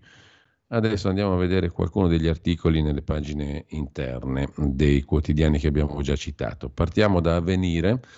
Su Avvenire vi segnalo, pagina 10, un articolo di Antonio Maria Mira dedicato alla richiesta della Procura sul caso Cospito. Cospito non merita sconti, richiesta di ergastolo per lui, che riapre il caso. Il procuratore generale di Torino, Francesco Saluzzo, ha chiesto anche l'isolamento diurno per 12 mesi per l'attentato alla scuola allievi di Fossano, perché l'intento era quello di ammazzare persone. La replica dell'imputato, la mia vicenda, è usata come una clava politica e con questo lasciamo il cospito ai digiuni suoi falsi digiuni, spunta intanto l'ipotesi invece della golden power, cioè dell'azione di controllo contro il rischio di fuga da Pordenone della Electrolux. Il ministro per i rapporti col Parlamento Ciriani ha incontrato i sindacati. Resta alta la tensione sulle attività del gruppo svedese e non si esclude l'uso di poteri speciali del governo nel caso di vendita di cessione. Al momento però l'azienda vuole restare. La crisi dell'elettrodomestico sta inondando di cassa integrazione anche i quattro stabilimenti Electrolux di Porcia, Pordenone, Susegana, Treviso, Forlì e Solaro in quel di Milano, coinvolgendo a singhiozzo 5.000 lavoratori. Questi ultimi sono in apprensione per le voci che si rincorrono sulla possibile cessione dei siti a investitori stranieri. Spunta anche l'ipotesi da parte del governo di dire la sua. Golden Power, cioè potere di intervento e di censura rispetto a determinate operazioni industriali da parte del governo. Nel frattempo, a proposito di governo ed economia, il gruppo americano Intel investirà più di 30 miliardi di euro in Germania, un investimento enorme nei prossimi anni. È uno dei maggiori investimenti di sempre in uno Stato dell'Unione Europea. Ieri l'amministratore dell'azienda, Pat Gelsinger, era a Berlino per firmare l'accordo con il cancelliere Scholz per costruire una fabbrica di chip dell'Intel a Magdeburgo, con un contributo pubblico da parte del governo federale tedesco stimato in 10 miliardi di euro, cioè il governo tedesco mette 10 miliardi sul piatto per l'accordo con gli americani di Intel, una fabbrica di chip da 30 miliardi, 10 ce li mette il governo tedesco. Quello in Germania è il terzo grande investimento all'estero di Intel in quattro giorni. Dapprima l'azienda americana ha annunciato un investimento da 25 miliardi di dollari in Israele e un altro da 4,6 miliardi di dollari in Polonia. Niente male. Mentre sempre su Avvenire c'è un altro articolo interessante a proposito di PNRR, governance da riformare, nuove reti per le cooperative, anche loro protagoniste nella sfida PNRR, cioè nel bussare al quattrino. Il rapporto Eurixe fotografa lo stato dell'arte e traccia alcune delle opportunità all'orizzonte per il mondo delle cooperative. Anche loro possono abbeverarsi ai fondi del PNRR. Dalla pagina di cultura invece di avvenire una segnalazione di un eh, regista cinematografico magari sconosciuto, minore, Franco Piavoli, eh, nato a Pozzolengo, Brescia, 90 anni fa, L'ultimo poeta del cinema, scrive Massimiliano Castellani a pagina 22 di Avvenire. Domani compie 90 anni il più appartato e poetico dei registi indipendenti. Nell'82 con Il pianeta azzurro stregò anche il regista russo Tarkovsky. Nei miei film, dice Piavoli, ho preferito ai dialoghi le espressioni del corpo, la modulazione della voce, la peculiarità dei suoni, i silenzi, le pause, nella natura c'è la mia devozione per il creato, dice l'anziano regista ad avvenire. Mentre dal Corriere della Sera edizione Mezzogiorno, Corriere del Mezzogiorno, le parole del presidente della giunta regionale della Campania, il governatore Vincenzo De Luca, la borghesia dormiente è troppo subalterna al potere, ha detto De Luca. Criticità che attraversa la storia partenopea. La borghesia napoletana, ancora una volta, sul banco degli imputati. Questa volta ce la mette il presidente del Consiglio regio- del, della giunta regionale De Luca. È un classico, la borghesia connivente, la borghesia corrotta, la borghesia camorristica, eccetera, eccetera. Andando in Lombardia invece è Fratelli d'Italia che ieri ha boicottato la giunta Fontana. La minaccia così non si va avanti. Gli assessori di Giorgia Meloni hanno disertato la riunione. En passe in regione, scrive il Corriere della Sera. Cos'è successo? Che metà squadra di giunta, della giunta Fontana, ieri non si è presentata alla seduta. Sette assessori su sedici, tutti di Fratelli d'Italia, hanno disertato.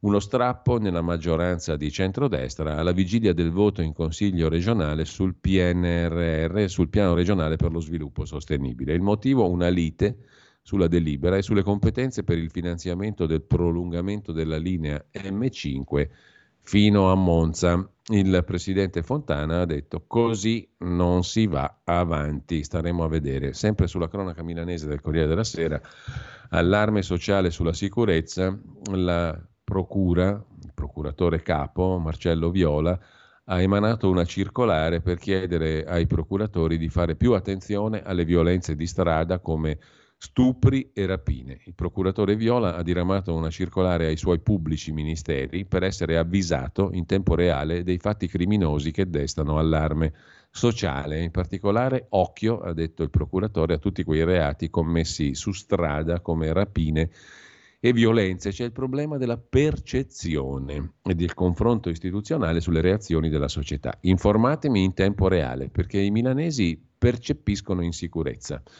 A proposito di Milano, i misteri di Milano, due ragazzi uccisi, Fausto e Iaio, i familiari hanno eh, chiesto la riapertura del caso del duplice omicidio nel 1978. Tornate a indagare sui killer di Fausto e Iaio. Milano ha il dovere di fare giustizia. Conferenza stampa a Palazzo Marino dopo la mozione su proposta del PD che ha registrato il voto unanime del Consiglio Comunale, impegnando il sindaco e la giunta a sollecitare i magistrati. Tra i sospettati per l'omicidio dei due, Massimo Carminati, il boss della Magliana, nato e vissuto a Milano, scrive il Corriere della Sera. Non è la distanza temporale, era il 18 marzo del 78, quanto la volontà Volontà di Milano e della magistratura di riaprire le indagini su uno dei misteri d'Italia, l'uccisione dei due diciottenni Fausto Tinelli e Lorenzo Iannucci, detto Iaio, i parenti sopravvissuti dei due ragazzi, militanti di sinistra, frequentatori del centro sociale Leoncavallo, hanno auspicato in conferenza stampa in comune ieri il contrasto dell'oblio, che sarebbe più facile sollecitando al contrario una nuova lettura del caso giudiziario. Tornando invece al dorso nazionale del Corriere della Sera, la riforma della giustizia, la riforma Nordio, c'è su questo tema un'intervista a pagina 5 del Corriere della Sera di oggi a Giulia Bongiorno, senatrice della Lega, ex ministro della pubblica amministrazione nel primo governo Conte, la lite con i magistrati Il ministro Nordio si è solamente difeso. La Lega non ridurrà mai le intercettazioni. Alla riforma adesso serve un secondo passo. Inizialmente la Lega sosteneva una riformulazione dell'abuso d'ufficio. Adesso andranno rivisitati tutti i reati contro la pubblica amministrazione. Riforma Nordio, ottimo primo passo. Il bilancio si farà alla fine dei cinque anni. È ingeneroso dire che ci si attendeva di più. Sento dire che Nordio aveva annunciato la mega riforma e invece è tutto qui, ma è solo l'inizio. La riforma è ispirata al garantismo, dice Giulia Buongiorno al Corriere della Sera, alla tutela della riservatezza, all'efficienza. La Lega inizialmente sosteneva una riformulazione dell'abuso d'ufficio per evitare che le procure dessero un'interpretazione estensiva di altri reati come il peculato per distrazione o la turbativa d'asta. L'avvocato Coppi teme anche la corruzione, è il mio maestro. Avevamo ovviamente questa preoccupazione, ma si trattava di riscrivere il testo per l'ennesima volta e abbiamo trovato un punto di caduta, cioè fare la riforma in due passi. Il secondo sarà rivisitare tutti i reati contro la pubblica amministrazione. Il terrore da parte degli amministratori di firmare è una certezza. Il vuoto di tutela che lamenta l'Associazione Nazionale dei Magistrati è un'ipotesi. In ogni caso abbiamo ancora la seconda parte della riforma su cui lavorare ed eventualmente si potranno rimodulare gli altri reati. Sui provvedimenti c'è condivisione è fisiologico che il ministro si confronti con i responsabili giustizia della maggioranza. Io avevo segnalato preoccupazioni per l'inappellabilità delle sentenze per reati di violenza contro le donne. Talvolta su questa materia i processi vanno in un modo in primo grado, ma poi in appello la sentenza si ribalta. Infatti quei reati sono stati tenuti fuori. Giulia, buongiorno sul Corriere della Sera. Eh, sul Corriere della Sera c'è anche un'altra intervista da segnalare a proposito del PD, una delle esponenti più vicine a Ellie Schlein, Chiara Gribaudo, vicepresidente del PD, ne parla col Corriere della Sera. Il nostro è un partito per i giovani, non è composto solo da ex, così Ellie Schlein parla al paese. Su temi condivisi saremo anche nelle piazze degli altri. L'avversario politico è fuori da noi. Per essere l'alternativa a Giorgia Meloni dobbiamo provare ad arrivare primi alle europee.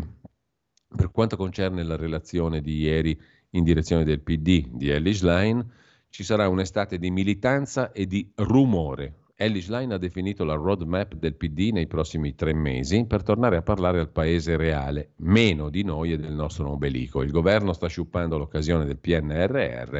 Vogliamo chiamare gli italiani alla mobilitazione, dobbiamo fare rumore, rumore su PNRR e sulla questione delle autonomie regionali, promette il Partito Democratico di Schlein. Sulla questione della riforma della giustizia invece c'è sul Fatto Quotidiano un'intervista a Enrico Costa, deputato di Azione, il partito di Calenda, molto fervente sostenitore della riforma della giustizia di Carlo Nordio, più di molti esponenti della destra. Nordio si dimette se la destra non è con lui, ma noi ci siamo, sulla sua riforma siamo perfettamente d'accordo. Lo difendiamo più noi che Palazzo Chigi voteremo sì alla riforma. Quelli dell'Associazione Nazionale Magistrati sono soltanto giudizi politici, cioè Azione di Calenda, ma anche Italia Viva voteranno a favore della riforma Nordio. Il Fatto Quotidiano però dà ampio spazio, c'è un lungo articolo corposo a Berlino dove ci sono maxi aiuti di Stato, 10 miliardi di euro per i microchip dell'americana Intel. Abbiamo visto prima la notizia. Il governo tedesco, il governo Scholz, sta approvando, ha approvato l'aumento delle sovvenzioni per altri 3 miliardi, totale 10. L'azienda statunitense sta investendo in tutta Europa, anche in Polonia, ma non in Italia a Magdeburgo, capitale dello Stato federale della Sassonia-Anhalt, nella Germania centro-settentrionale, hanno già avviato le ricognizioni per un enorme cantiere con americana e tedesca sollecitudine. Qui, come confermato dall'intesa di ieri tra il cancelliere tedesco Scholz e l'amministratore delegato di Intel Gelsinger, sorgerà uno stabilimento di microprocessori Intel a prezzo di una maxi sovvenzione pubblica di 9,9 miliardi di euro da parte del governo tedesco, quasi un record storico. Il conto è stato fatto dal giornale politico. Ogni famiglia tedesca contribuirà con 240 euro. Dal canto suo, Intel sta investendo più di 30 miliardi di euro.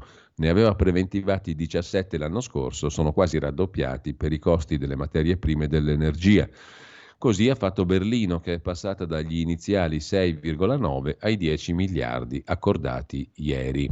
L'Italia dice noi siamo disponibili, adesso tocca a loro, mentre sempre dal Fatto Quotidiano c'è un altro articolo curioso Matteo Di Pietro, lo youtuber, ha lasciato la casa in cui risiede, quello che ha ammazzato il bambino, e um, il papà di Di Pietro è stato salvato da Cartabia, dalla riforma Cartabia. L'uomo fu condannato dalla Corte dei Conti, la consulta annullò i verdetti. Negli ultimi giorni è balzata agli onori della cronaca la biografia di Paolo Di Pietro, il papà di Matteo, lo youtuber indagato per omicidio stradale per l'incidente alla periferia sud di Roma che è costato la vita al bambino di 5 anni Manuel Proietti. Quasi tutti i giornali, dopo la diffusione di un video in cui l'uomo dipendente del Quirinale partecipa a una delle sfide del figlio guidando una Ferrari senza cintura, Quasi tutti i giornali hanno ricordato i suoi precedenti del papà dello youtuber con la giustizia per un'indagine per distrazione di denaro dalle casse della Presidenza della Repubblica di oltre 4 milioni e mezzo di euro. Un ricordo incompleto per la maggior parte dell'informazione che ha sottolineato che il papà dello youtuber è uscito indenne da questa indagine con le accuse a suo carico archiviate in udienza preliminare insieme agli altri imputati, compreso il mitico Gaetano Gifuni, segretario generale della Presidenza della Repubblica per Oscar Luigi Scalfaro e Carlo Azeglio Ciampi. Vi ricordate che a suo tempo i giornali erano usciti, ne avevamo anche parlato, aveva trasformato il canile del Quirinale in una villa, eccetera, eccetera. Insomma, mangerie varie sui fondi della Presidenza della Repubblica, era indagato anche il segretario generale Gifuni, oltre che questo bel tizio che è il papà del... lo chiamano youtuber come se fosse una professione nobilitante, cioè il cretino che girava in macchina in quel modo e che è indagato adesso per la morte del bambino di 5 anni a Roma. Suo papà aveva già, diciamo così, avuto precedenti con la giustizia per distrazione, cioè sottrazione di denaro dalle casse della Presidenza della Repubblica. È un dipendente del Quirinale, il papà di questo bel ragazzotto, per 4 milioni e mezzo di euro. Paolo Di Pietro, il papà dell'automobilista lì, dello youtuber, come lo chiamano, e un altro suo collega in realtà sono stati condannati dai giudici contabili in via definitiva per danno erariale provocato alle casse del Quirinale.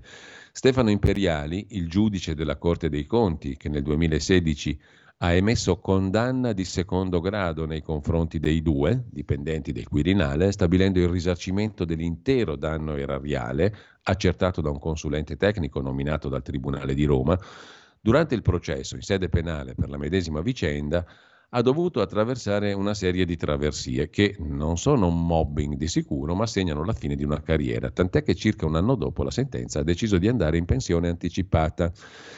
Il giudice della Corte dei Conti che ha condannato il papà dello youtuber.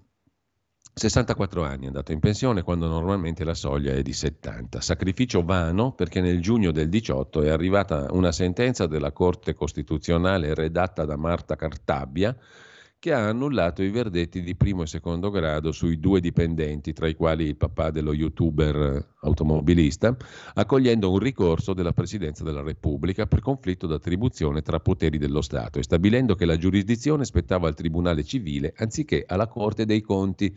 Cartabia, che in seguito diventerà presidente della Corte Costituzionale, poi ministro della Giustizia con Mario Draghi. Imperiali presentò una denuncia alla Procura di Roma sulla vicenda per un verdetto che ha definito incomprensibile.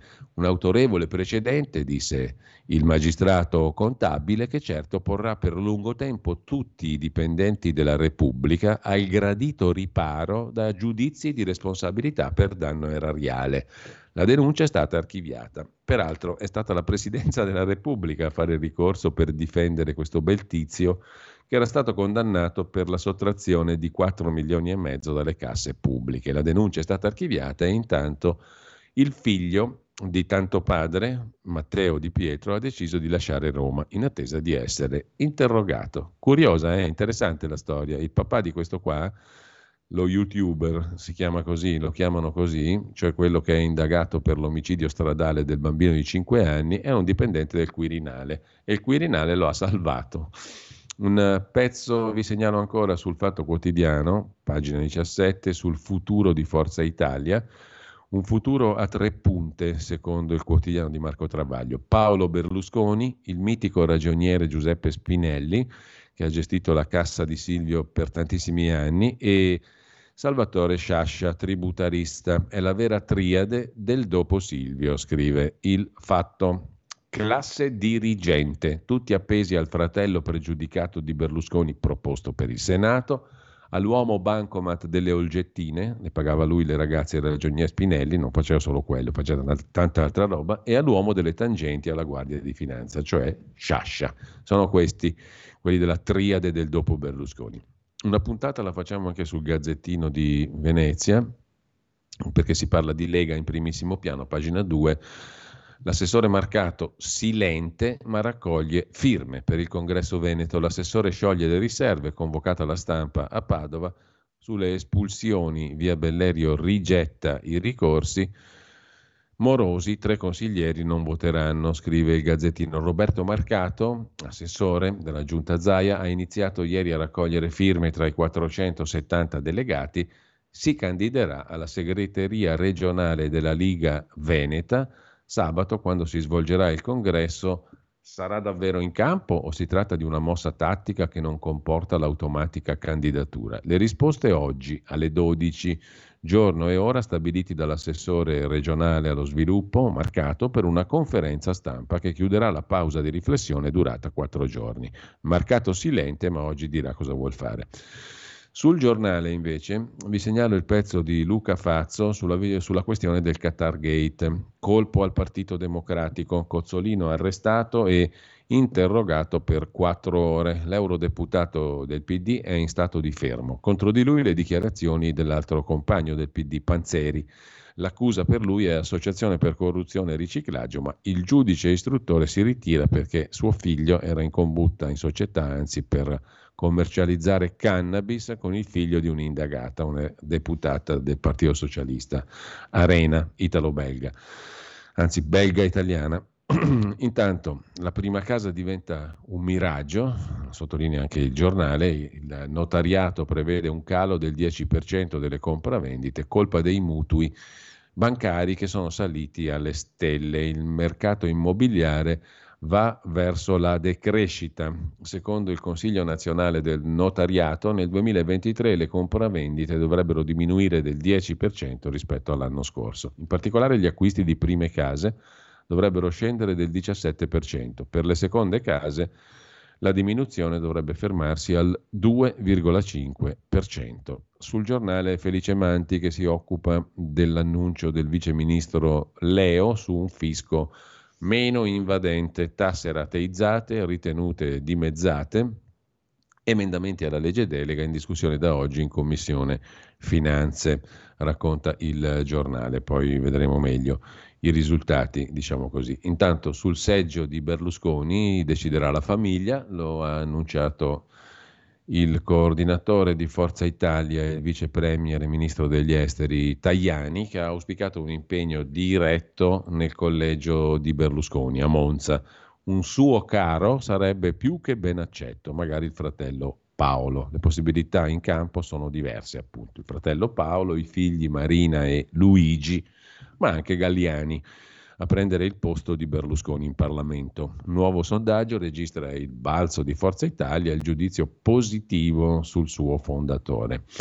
Mentre su Elon Musk abbiamo già visto, c'è da segnalare anche sul quotidiano nazionale a proposito di riforma della giustizia una lunga intervista a Luciano Violante, ex magistrato, presidente della Camera, PCPD SPD, che si schiera a favore delle proposte di Nordio. La riforma è necessaria sui limiti alle intercettazioni e sull'abuso d'ufficio. Serve una modifica complessiva dei reati della pubblica amministrazione e il diritto all'informazione si deve bilanciare con la tutela della reputazione, dice Luciano Violante. Il dibattito parlamentare ci obbligherà ad entrare nel merito delle questioni garantismo e giustizialismo sono espressioni ideologiche, non costruttive e comunque sì di violente alla riforma Nordio.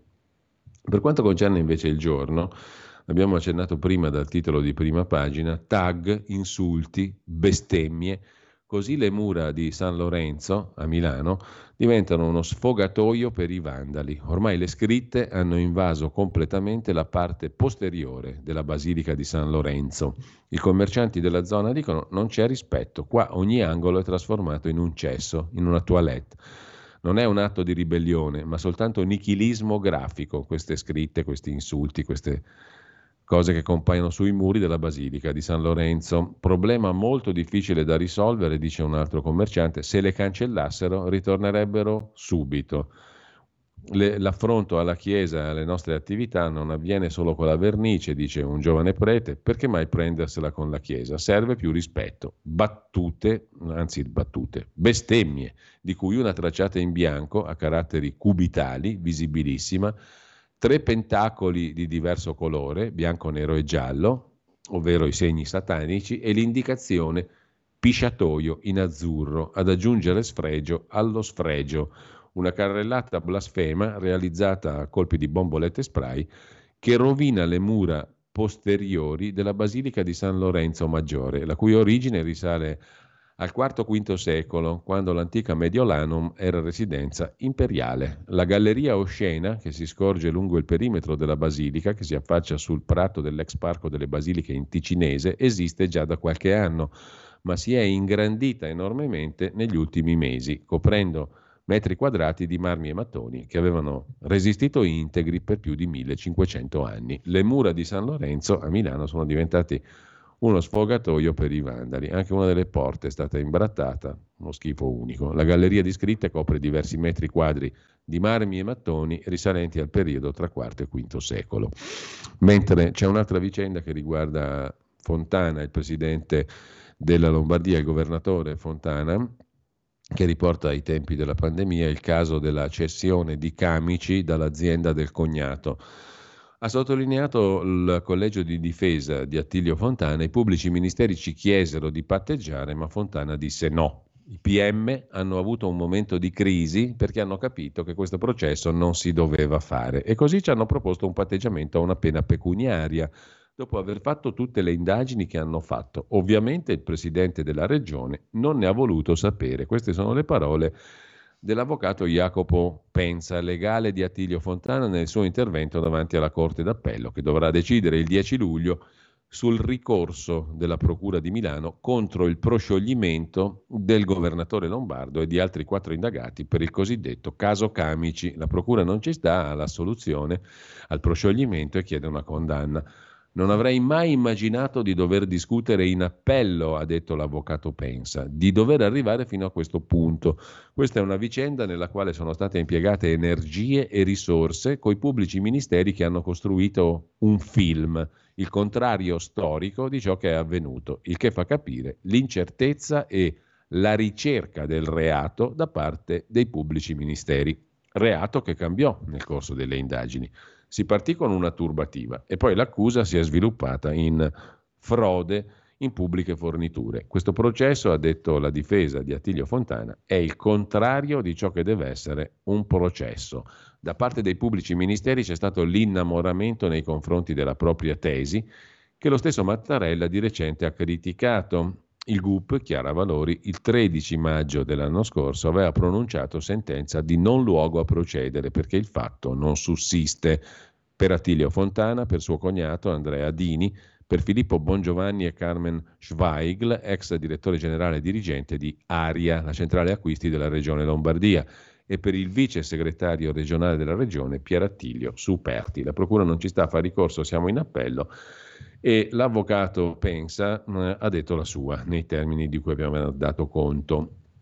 Sulla questione invece delle autonomie regionali, l'accensione del faro della Banca d'Italia, L'abbiamo detto prima, rischio babele di regole, le competenze frammentate hanno favorito i contagi durante la pandemia, si è spinta a dire la Banca d'Italia pur di criticare il disegno di legge Calderoli, con un monito ovviamente, procedere con gradualità per non innescare processi irreversibili. Questa roba della gradualità, dopo che la riforma è stata fatta nel 2001, veramente fa pena, ma in ogni caso siamo messi così. La quota di tasse che le regioni tratterrebbero con l'autonomia, oggi la spara così il quotidiano Il Mattino, 78,8% per l'Emilia Romagna, 70% per la Lombardia, 90% per il Veneto. Si capisce bene perché. Lo Stato spezzatino non piace alla Banca d'Italia. Banca d'Italia che ancora non si è capito a cosa serve, in questo caso l'abbiamo capito a cosa serve. Serve a dire che le autonomie regionali sono orrende, pessime, bisogna fare molta attenzione, bisogna essere molto graduali per non innescare processi irreversibili.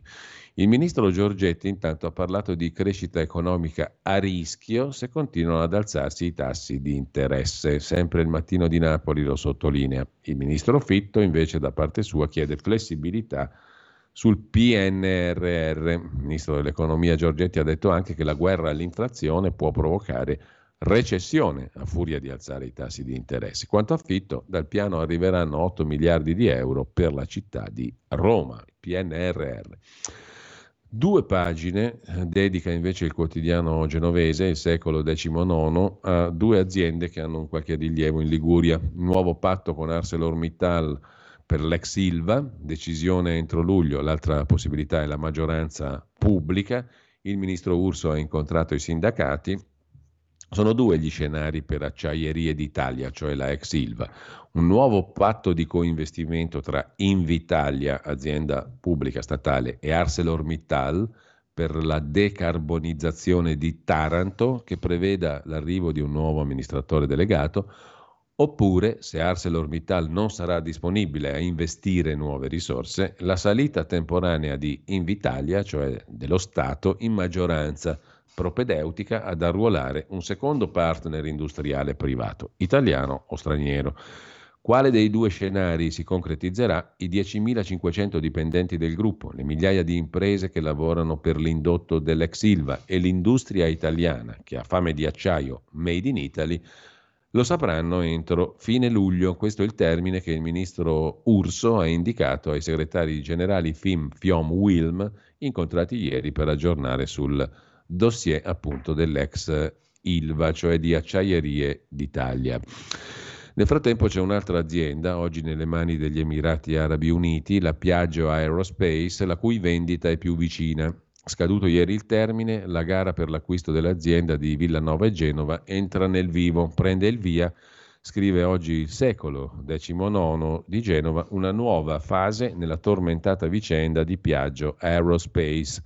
È presto per dire se sarà una fase felice, l'inizio promette piuttosto bene. Alle 6 di ieri è scaduto il termine per la presentazione dell'interesse all'acquisto della società che ha stabilimenti a Villanova d'Albenga, provincia di Savona, e a Genova, che è finita in crisi commissariata dal 2018. Fonti finanziarie riferiscono che le manifestazioni di interesse per Piaggio Aerospace sono una quindicina.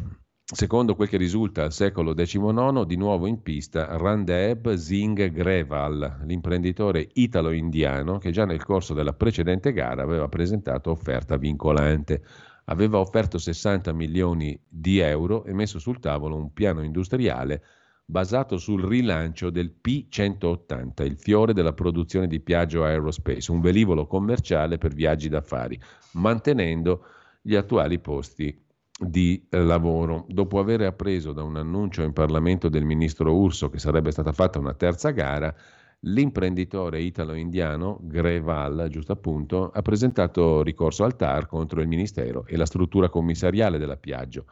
L'imprenditore a capo del gruppo Greran ha chiesto ai magistrati di annullare il provvedimento con cui il ministro Urso ha chiuso la seconda procedura di vendita e ha sempre ribadito il suo interesse verso la società Ligure. Da oggi i tre commissari di Piaggio esamineranno le manifestazioni di interesse. La documentazione da verificare è molto vasta.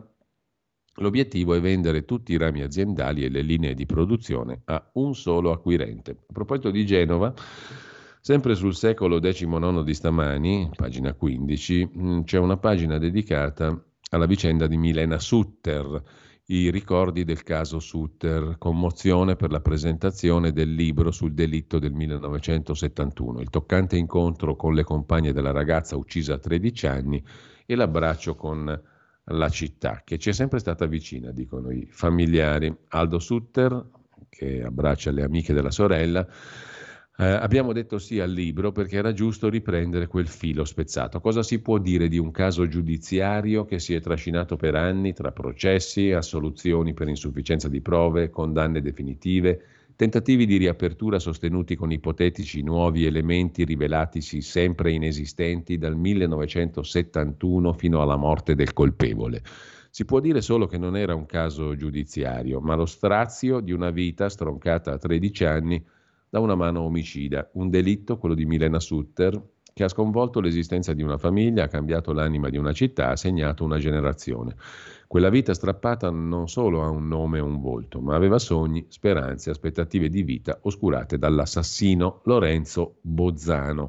Milena Sutter, Mimì per familiari e amici, rivive in un libro di Graziano Cetara, Milena Sutter, Verità e misteri sul delitto del biondino della Spider Rossa, edito da Minerva Edizioni. A proposito di giustizia, sul Tempo di Roma c'è una pagina dedicata alla riforma Nordio con un'intervista al senatore di Forza Italia Pier Antonio Zanettin, capogruppo di Forza Italia in Commissione Giustizia al Senato e già componente del Consiglio Superiore della Magistratura.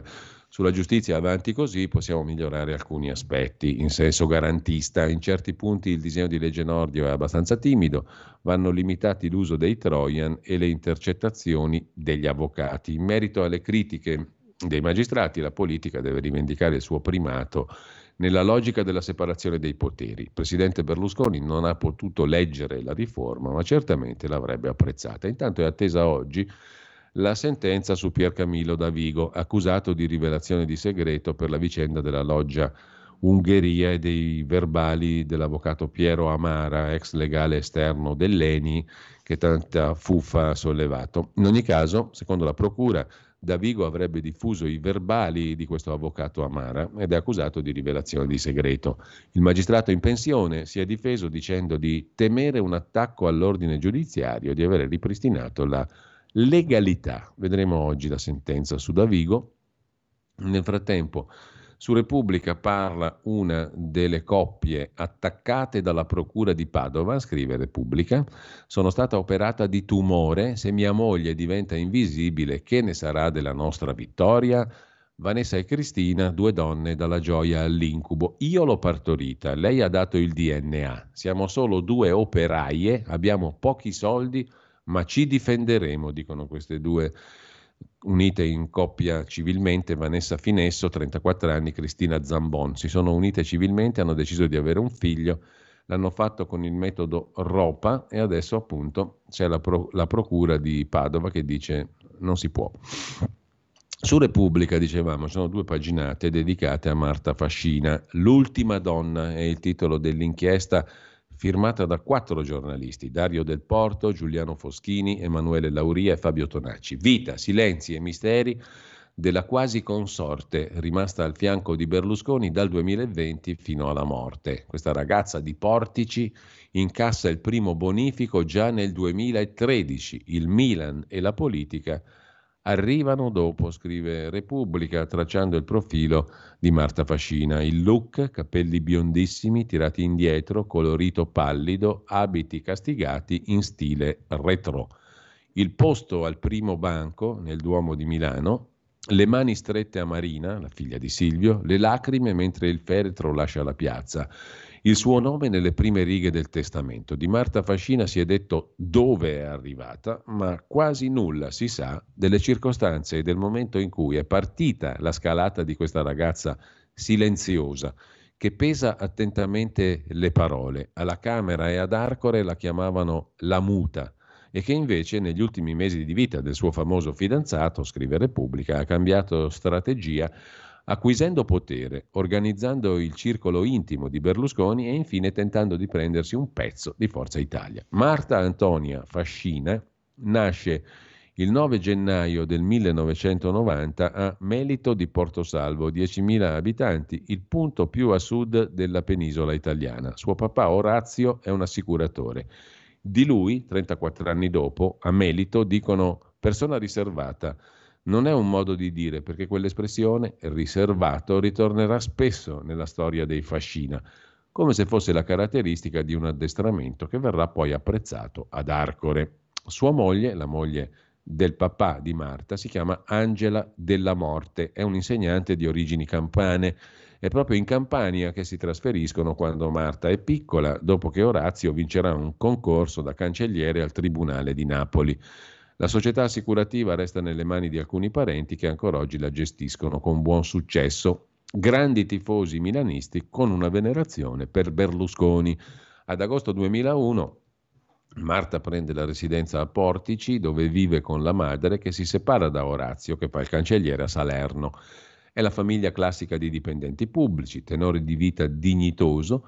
Marta e suo fratello Claudio sono buoni alunni nelle scuole della città. Al liceo Marta diventa amica di Tullio Ferrante, figlio di una collega di mamma. Angelina l'incontro sarà decisivo. Marta parla poco di politica, ma spesso di Berlusconi, eccetera.